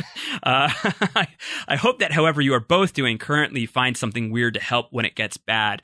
I know this podcast is a good distraction and a big help to a lot of people. Thank you so much for doing this. I'm sure I'm not the only one who feels this way. Phoebe, we feel this way too. Down Yeah. the hatch is definitely that for me right now. Completely agree. And uh, thank you so much for being so open and sharing your story. You know, I, I'm glad to hear that you were able to get the the treatment that you needed. But yeah, th- there are little tokens from the world that we can sometimes bring in to, to help us, you know, cope through the bad times, that light in the darkness. And uh, so I'm happy that the numbers were able to help you there. I, I, I cannot imagine how much, you know, you're able to associate Lost with that difficult time and how it was able to to get you through. So thank you so much for for Absolutely. sending this to us. Co-signed. Next other uh, from Stefan Johnson. In your opinion, does the answer to the numbers pay off? I think we covered that. Uh, the answer's like kind of no, but like it doesn't really matter. I don't really care. Yeah, to the point where like yes, they bring in the candidates thing, but they sort of like do away with that as well. I honestly feel like the numbers sort of are done uh, once the hatch blows up in a way, right? Well, I guess Hurley sort of talks about the the numbers when he actually goes into the hatch, but at least by season three, we're not really talking about him anymore. Yeah, not really. I mean, uh, yeah. Oh, you see him again, like when you go back in time to season five, and they print the thing on the thing on the hatch on the side of the Swan Station as they're building it back up. And Yeah, I, you know what? I blame Radzinsky for all this. Yeah, it really is Radzinsky's fault. What a jerk. And he, he he pulls his own Sam Toomey with the shotgun as well. Yeah, that's true. That's right. Uh, other number seven from Daniel Brennan. Do you guys seek out the numbers in real life? I certainly do. For example, I'm more likely to set the volume on my TV to 42 than 40, or choose locker 23 than 20 at the gym. Guilty as charged. Take that same stamp back, Josh. Oh man. Uh yeah, I mean like I definitely like and this this is crazy. Or maybe it's not crazy because it, it- like we said like don't be so super. Yeah, you're you're in you're in fair company here. Uh but I I definitely like pick like the 23 seats on planes Hmm. or 42s if I can or 4s or 8s or 15s or 16s. If there's anything open there like I I typically will go for it. I love that though. It's dangerous. Living life on the wild side. Exactly, only six numbers to choose out of an Yeah. entire plane. I mean, uh, to answer my part of the question, just go to Rob and Akiva Need a Podcast, episode 60 Game Night. Yeah, I don't play them in any sort of uh, uh, uh, competitive uh, situation. Wouldn't dare. Nothing for like great personal gain. That's where you cross the line. That's the line that uh, that's that's the line. Everybody with me. Um, other, other number eight is about the jelly beans. So four billion eight hundred and fifteen million one hundred sixty-two thousand three hundred and forty-two beans were in the Carney's jar. Yes, we've all That's seen we've all seen Rent, Josh. We know the number. So that's apparently that's bigger than the size of a pony, according to some math that Scott French did. Wow, the, we had a French guy come in and do science. Who would have thought? the blowfish live. Here comes the French, the the Frenchman. Uh, so I I can't. I we've got like a really big piece of feedback from Scott French that I cannot read in its entirety because it involves math, and my father is the mathematician, not me. I do the words. Uh, but let's just say that it's a lot. It's a lot. It's too much. There's too. There's way. There's way too many uh, jelly beans or beans in the in the in the jar. Yeah, doesn't ba- ba- sense. The way he describes it, again, if we're using words instead of numbers, to put this in perspective, stand at the throw line of a bowling alley, which is a place that both of us have, have frequented a lot. Now step backwards until you reach the seating area behind the scoring computer. Now look to how far away the bowling pins are. It's that far, that wide, and that tall you could fill a structure full of those jelly beans. It'd be many different ponies, is what it would have to fill. It'd be an entire stable of ponies. It'd be the Kentucky Derby, essentially. Yeah. Uh, and Eric Divestein had chimed in and is like, uh, how long would it take to count that number of beans? You know, if, so it's like, what if, if you're going to make that bet and then someone challenges you on it? Uh, it would be very hard to challenge. But beyond that, if the game master had counted them at an impressive rate, this is Divestein's uh, math, at an impressive rate of 10 beans per second, it would take over 15 years of counting 24 hours per day without any breaks to count them all. Uh, so Sam, Sam Toomey did a did a really good job, and also the bean counter uh, did a great job of uh, dedicating their life's work to this con. Yeah, I was gonna say, good on the town of Guigi or Ugigi or whatever it was for uh, being so strict or or so you know dedicated to the cause that they're willing to stay up 24 hours a day to count these beans out. Wherever the town was, Australia. Uh, all right. Uh, other number nine. How did the wait for a Hurley episode play in 2005? Uh, from from Daniel Brennan. I can't believe it took until episode 18 for Hurley to receive a flashback. I wasn't watching yet, but I imagine he was a fan favorite at the time. John Kraus weighs in as well. I remember watching season one live as it went out on the air in 2004 and five. As much as I loved episodes like All the Best Daddies and Outlaws, I remember being frustrated that some characters were getting second episodes before others got one. So I was so excited when it was revealed that we were going to get a Hurley episode. Uh, yeah, I think that that's the feeling. I think that's the feeling of like what it was like to be watching Lost Live. That like when you found out that we were getting a Hurley episode, you're like, ooh, spicy, very fancy. Uh, that's a spicy Mr. Cluck's. Uh, and I, I think that's a big piece of why I love this episode so much is its historical quality too. Uh, like, yeah, like the first flashbacks are always special for any character, but the fact that it took so long to get to Hurley's because clearly there was a lot of internal debate in terms of like how do we depict that. And they knew that it was so important to depict it right that they really took their time with it. Uh, and I think that the that that patience, uh, or at least that process, uh, really really pays off in a in a huge way. Absence makes the heart grow fonder, and Hurley is the bleeding heart of the show.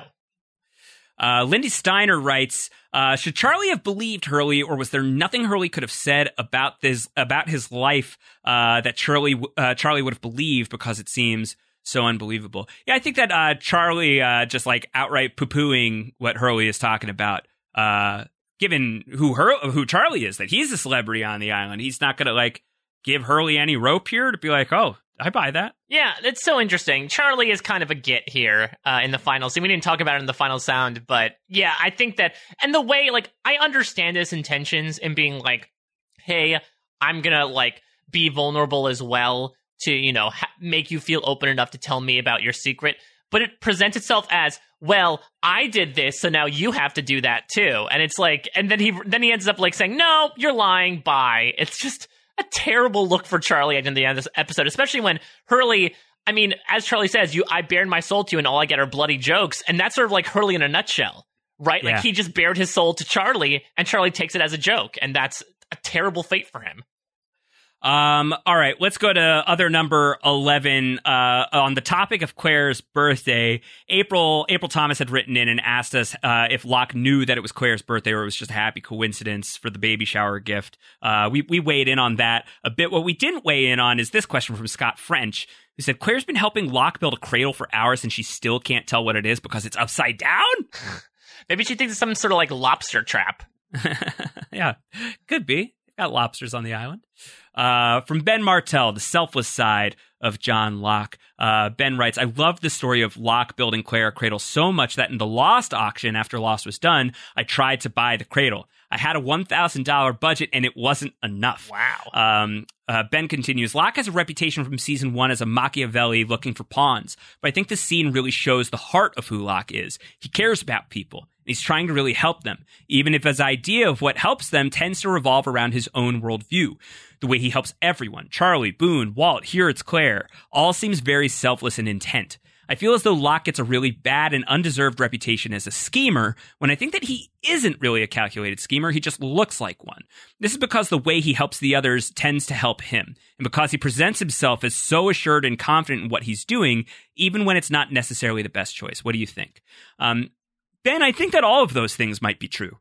Um, I think it. I think it can be both true that Locke is often um, altruistic uh, and is is uh, is helping people because he wants them to see their potential, whatever that means to them, and he just wants them to feel as good about themselves as he's trying to feel about himself. But it can also be true that sometimes Locke doesn't feel so good about himself. Uh, and the process of making other people feel good about themselves maybe helps him feel better about himself. Um, and it can also be true that Locke is a person who can be a bit self loathing, can go on the process of actualizing people because that's going to help him actualize what it is he's after. I think that the beauty of John Locke for me is that he is such a flawed person, um, that he is both great and bad sometimes. Um, but at, above all of that, he's complicated. He's very complicated. Um, I think that a person is capable of doing something amazing for somebody else uh, and doing something horrible for another person. Uh, I think that those two things are not mutually exclusive, and I think that those things exist within Locke in a very, very real way. But I think that if it's a question of like the balance of do we not appreciate this side of Locke enough, certainly as a Locke stan, I would agree. Yeah. I think that first I agree that he does have the evil look. He does have like the hunting Blofeld look with the with the head and the scar and everything. I personally think that no matter how you view John Locke's morals, he wants to do what he feels is best for people. And whether that means a specific person like Claire, whether that means, oh, we need to knock out Sayid so that we prevent getting rescued because that's not going to be uh, optimal for us. I think he truly does feel like, and the reason why he wants to be a leader and does become one eventually is because he feels like he can confidently speak for the group. Whether or not those predictions are accurate is another thing, but I always do feel like the vast majority of the time he is coming from a place that he feels as good. You know, I don't I don't know how many outright evil things John Locke is going to do knowing full and well like yes, this is a bad thing and I need to do it without also adding on the tag of like this is a, you know a means to an end certainly. Yeah.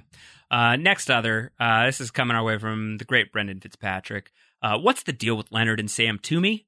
Were they actually working for a Dharma Initiative experiment? Were they looking for the island? Fit them in the canon, Mike. Uh, how do we how do we figure out Leonard and Sam? And a note to to Rich Filiberto uh, when we get to season five stuff for Down the Hatch and we're traveling through time uh, for the for the Lost RPG. Uh, clearly, uh, Rodney and and Billy got to hang out with Leonard and Sam Toomey. Or they say they're Leonard and Sam Toomey, like they fill in for their shift for a second. Oh, oh shit! What if they are Leonard and Sam Toomey? What if they get off the island and they go on to live uh, very tragic lives? Where uh, one of them returns to Australia and wins this jelly bean contest. Probably be me because I'd use the numbers. And uh, one of them goes and becomes the Tic Tac uh, or the Connect Four champion of uh, of Santa Rosa Mental Institute. Yeah, I think that th- it could be if we're you know I think the the carte blanche or the the blank slate explanation is The tabula rasa. exactly is oh they were no they as part of World War II they were asked to monitor sound waves for the Pacific. There is something called like a number station that does exist that that can be that are radio stations that can be used to sort of uh, track any enemy transmissions. I think the more fun explanation is that Charles Widmore recruited them under the guise of the army to have them try to find the island so that he can uh, take claim of it again. Yeah. Okay. I'm into that. I like it. I feel it. Yeah, I'm down with it. I think uh, let's get some more like uh, Widmore wants the island stuff involved. You know, Other number 14 from Millie from South Australia. Millie is mad at Martha Toomey. Uh, Millie writes in and says, Martha Toomey and her line, You're talking about the numbers, is the worst fake Australian accent of the series. Uh, Kalgoorlie, where, where she lives, uh, isn't even that outback anyway. The outback accent, this is in quotes, that they've tried to create literally makes me want to stab my eardrums out. There's so many Aussie actors in America looking for work. Why not? Why get non-Australians to play these characters when it's the hardest accent to master? Uh, Yeah, I listen. We can't throw stones, Mike. We do bad Australian accents here with great regularity. What are you talking No, about? ah, poor Millie. I'm so sorry, Millie. So sorry, We sh- Millie. we Uh, shouldn't have. We shouldn't have. We should not have read this on the air. Um, this is but yeah. I, I think that I mean it's also Martha Toomey says to a certain point like ohms, like she takes on a weird Uh. Cockney accent at one point. It really seems like all over the map. I gotta be honest. I love the character. I'm a huge. I, I love Martha Toomey. I think Martha Toomey is like such a such an oddity. Like what what is happening in this scene? Uh, that I've I've got nothing but love for it. Obviously, I have no skin in the game, so I'm all the way in on Martha Toomey. Doesn't bother me at all. I, I it tickles me greatly. I'm big big fan. Big fan. Um, uh, other number 15. Uh, this is from Sarah Not Stripes.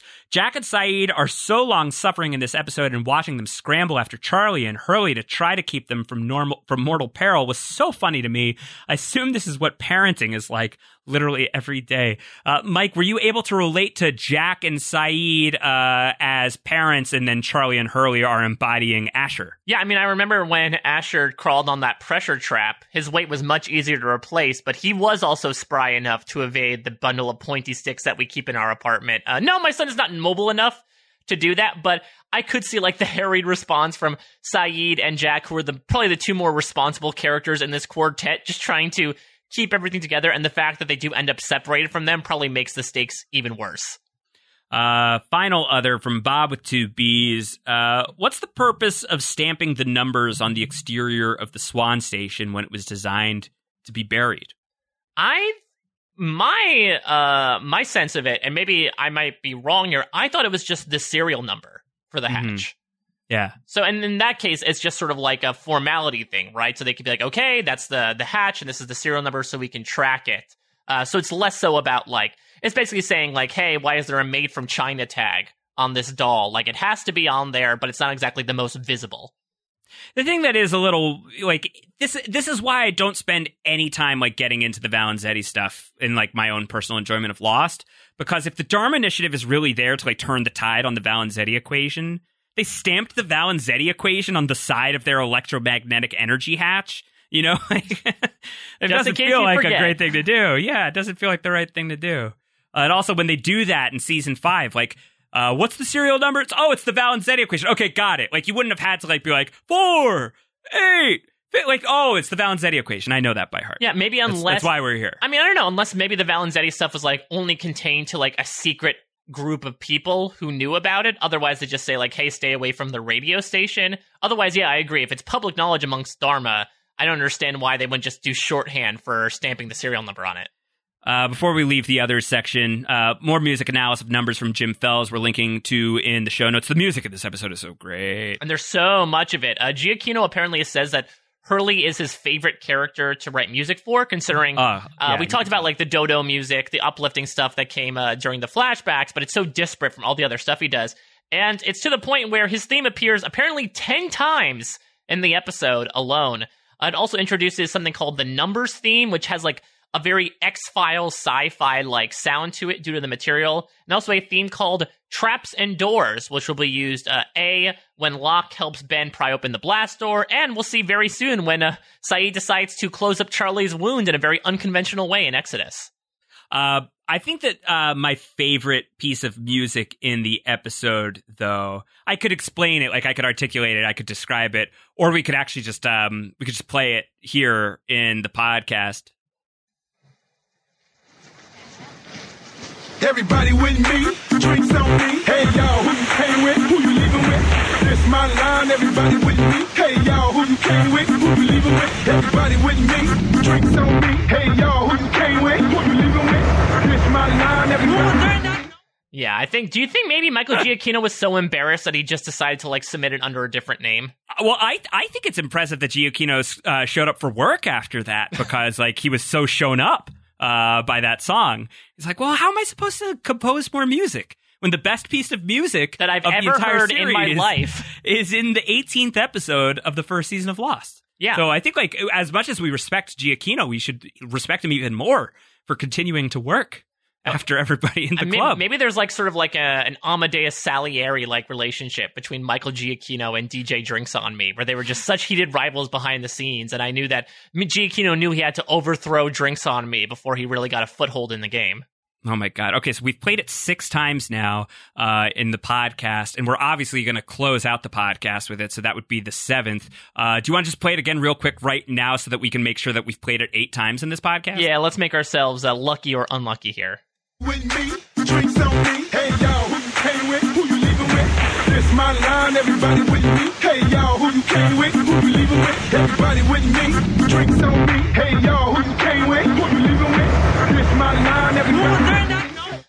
I can just imagine the iTunes review now, Josh. Like, good podcast, but they keep playing dumb rap songs. No, they left. They're gone. They're gone. They're out. They're out. We've we flushed them out. All right, twenty three points. Uh, I'm giving out two MVP points. Mike is giving out three. Uh, Mike is then giving out two LVP points. I'm giving out three LVP points. My my job in the LVP department this week, by the way, I'm just going to skip to it. In fact, because it was really my job in both regards this week felt very easy. Uh, just to spoil what I did, I put two points on Hurley because, of course, you're going to give him uh, your your you know he's he needs to get multiple MVP points this week. I only have two to give. I could have given it to the rap song, but we haven't really broken precedent yet that we're we're only giving to characters, and we don't know who that person is, so we just can't we can't uh, we can't give him that. So I'm going to give Hurley two MVP points because Jorge Garcia is amazing and Hurley is amazing, and then for the LVPs, there's deaths. There's deaths in this episode. Uh, there's the there's the the accountant who falls and dies. Uh, there's poor Grandpa Tito. I'm sorry. Uh, Eric Divestein, especially, had been like, Josh, if you do that, you're a monster. Well, guess I'm a monster.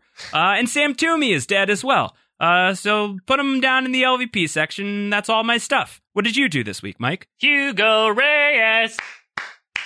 Yeah, I'm going to give a third point to Hurley here. Uh, I know it's a little unprecedented. I feel like we very rarely do this. Maybe we did it during Walkabout with Locke, but this is just such a great episode for Hurley. We found out so much about him. Man, he's. Are you only giving him the one? I, I, have, I have others that I want to give out. So my, oh my God, one combined this is with your- dangerous because we're giving him three instead of four. Uh, yeah, but he doesn't like the numbers, so I feel like Oh, giving him Okay, a give him a pass. Yeah, exactly. So, but I think the bravery he shows here, combined with him bearing his soul, uh, maybe to some willing parties, maybe not to others, uh, or the others. I think it's just it's a beautiful so- uh, signal of the character, and and like you said, Jorge Garcia's performance just showed completely new shades to the character that will keep with us throughout the rest of the series. Uh, I'm going to give a point to John Locke. Uh, I'm on a little bit of a streak here with giving points to Locke, but like I we like said, it. what? I like it. Yeah, I, you lock it. Uh, I lock it. I think that you know what he did for Claire was super nice, both getting her involved in the process and actually giving her a cradle. Whereas you know she feels like she's a burden on others. He gave her something that makes her feel like she's not so. You know that she can put the baby in the cradle and take care of him. It makes her feel more like she's closer to home, uh, which she would want to be at this moment. Now I'm going to give my third MVP point to Danielle Rousseau. I like it. Yeah, I This think I- deserved. I she think- doesn't shoot Hurley in the face. Yeah. she uh, shows empathy. Yeah, and she gets her first hug in 16 years. I will also say that I think uh, rigging the the former bunker to blow up should anyone step Impressive. foot in it. I thought it was a, actually a pretty good maneuver. You know, it's like Yeah, ultimate Home Alone, and I think uh, Rousseau like has it on lock. Uh, and so I'm I, it's unfortunate that we won't see her again for another few episodes, but I wanted to acknowledge her here. Uh, so moving down to LVP, I'm gonna give one to Charlie. Like yeah, I think that's fair. I yeah, think like he's. I just think he just approaches this entire situation the wrong way. Between, uh, you know, insisting to go along with Hurley, between, uh, you know, all the fat jokes, and then between having Hurley reveal himself to him, only for Charlie to be like, "Nah, J.K. though, right?" and then walking away. is just Yeah. a bad look for him in their friendship. Yeah, I agree. Thumbs down. Uh, for this last one, I had an inspiration in the last moment. I'm going to give it to the police. Because I was thinking, like, okay, who can I give it to? I was thinking about giving it to Sawyer because he was shirking his work, but I'm like, who can I give this to from, you know, the outside world that could come back multiple times? And I feel like we see so many police officers, some named characters, some not over the course of Lost. So I feel like let's get that ball rolling and see how much we can call out, you know, the follies of law enforcement. Yeah. All right. So a lot of different people got LVP. So like the LVP section, like the negatives, isn't like uh there aren't a lot of like leadership changes there, uh, but there's some new members of the club. Uh, drinks on me. Uh, in the in the in the MVP section, Locke is now uh, a clear uh, on his own in his own tier, second place. Kate's still comfortably in the lead uh, with nine points. Locke is in second with six, and now Hurley joins the pantheon of people in fifth, uh, in in third rather with five points each. Uh, the- also in the fifth, re- he's, tied for third, fourth, fifth with uh, Sayid Right. and Sun. Yes, Hurley, Sayid, and Sun taking that up. Uh, so that's that's fantastic. Let's get into to 4.2 stars, our episode rankings, where I give a score from zero to 4.2. Mike gives a score from zero to 4.2.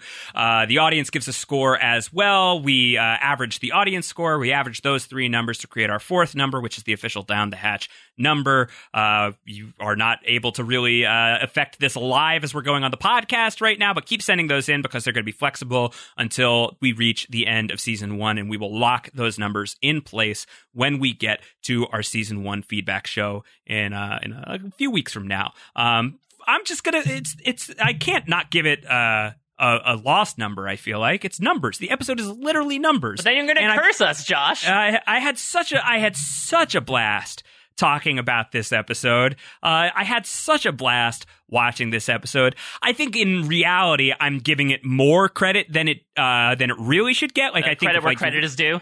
I think like if you really looked at it, like there's there you know there's like uh there's there's like loose parts that you could knock a little bit further, but I don't care. Lost is my favorite show. I love this show. It's almost a perfect show to me. Uh, Numbers is almost a perfect episode to me. I'm just gonna give it a full 4.2 because that's the mood that I'm in, uh, and it's my uh, it's at least half my podcast. So what do you you can't tell me what I can and can't do. And look, I, I feel like I would be reprimanded if I did not also give it a number, even though I've also put the number out in the podcast universe this past week. So I'm to not be far behind. I'll give it a four, a straight four. I think that Uh, you're like talking me into like maybe doing that. Like that makes more sense, probably, right? Like four, like a, a four instead of a straight four point two. Should I follow my heart here, or should I follow you down the hatch? Uh, listen, uh, whether you want to charge off into the jungle on your own or go with me for some fresh wide open, uh, it's fine either way. Don't If I, well, if I go with you, then this is a very important qualifier for whether or not I'm going to make this choice, Mike.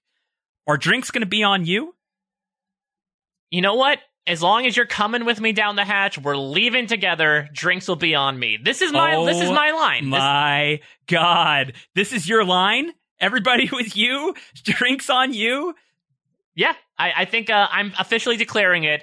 I'm unmasking myself. I am DJ Drinks on me. Wow. That's why this episode is so important to me. Oh my! I moonlighted as a club owner back in the day. I had to recount my story in musical form, much like a, a flashback, and I got a real flashback here in one of my B sides era on one of my favorite Lost episodes. Well, my hope is that if you and I unify on the numbers here, then we will negate the the damage done by your appearance on Renap uh, from a few weeks. well, if we did 4.69, maybe.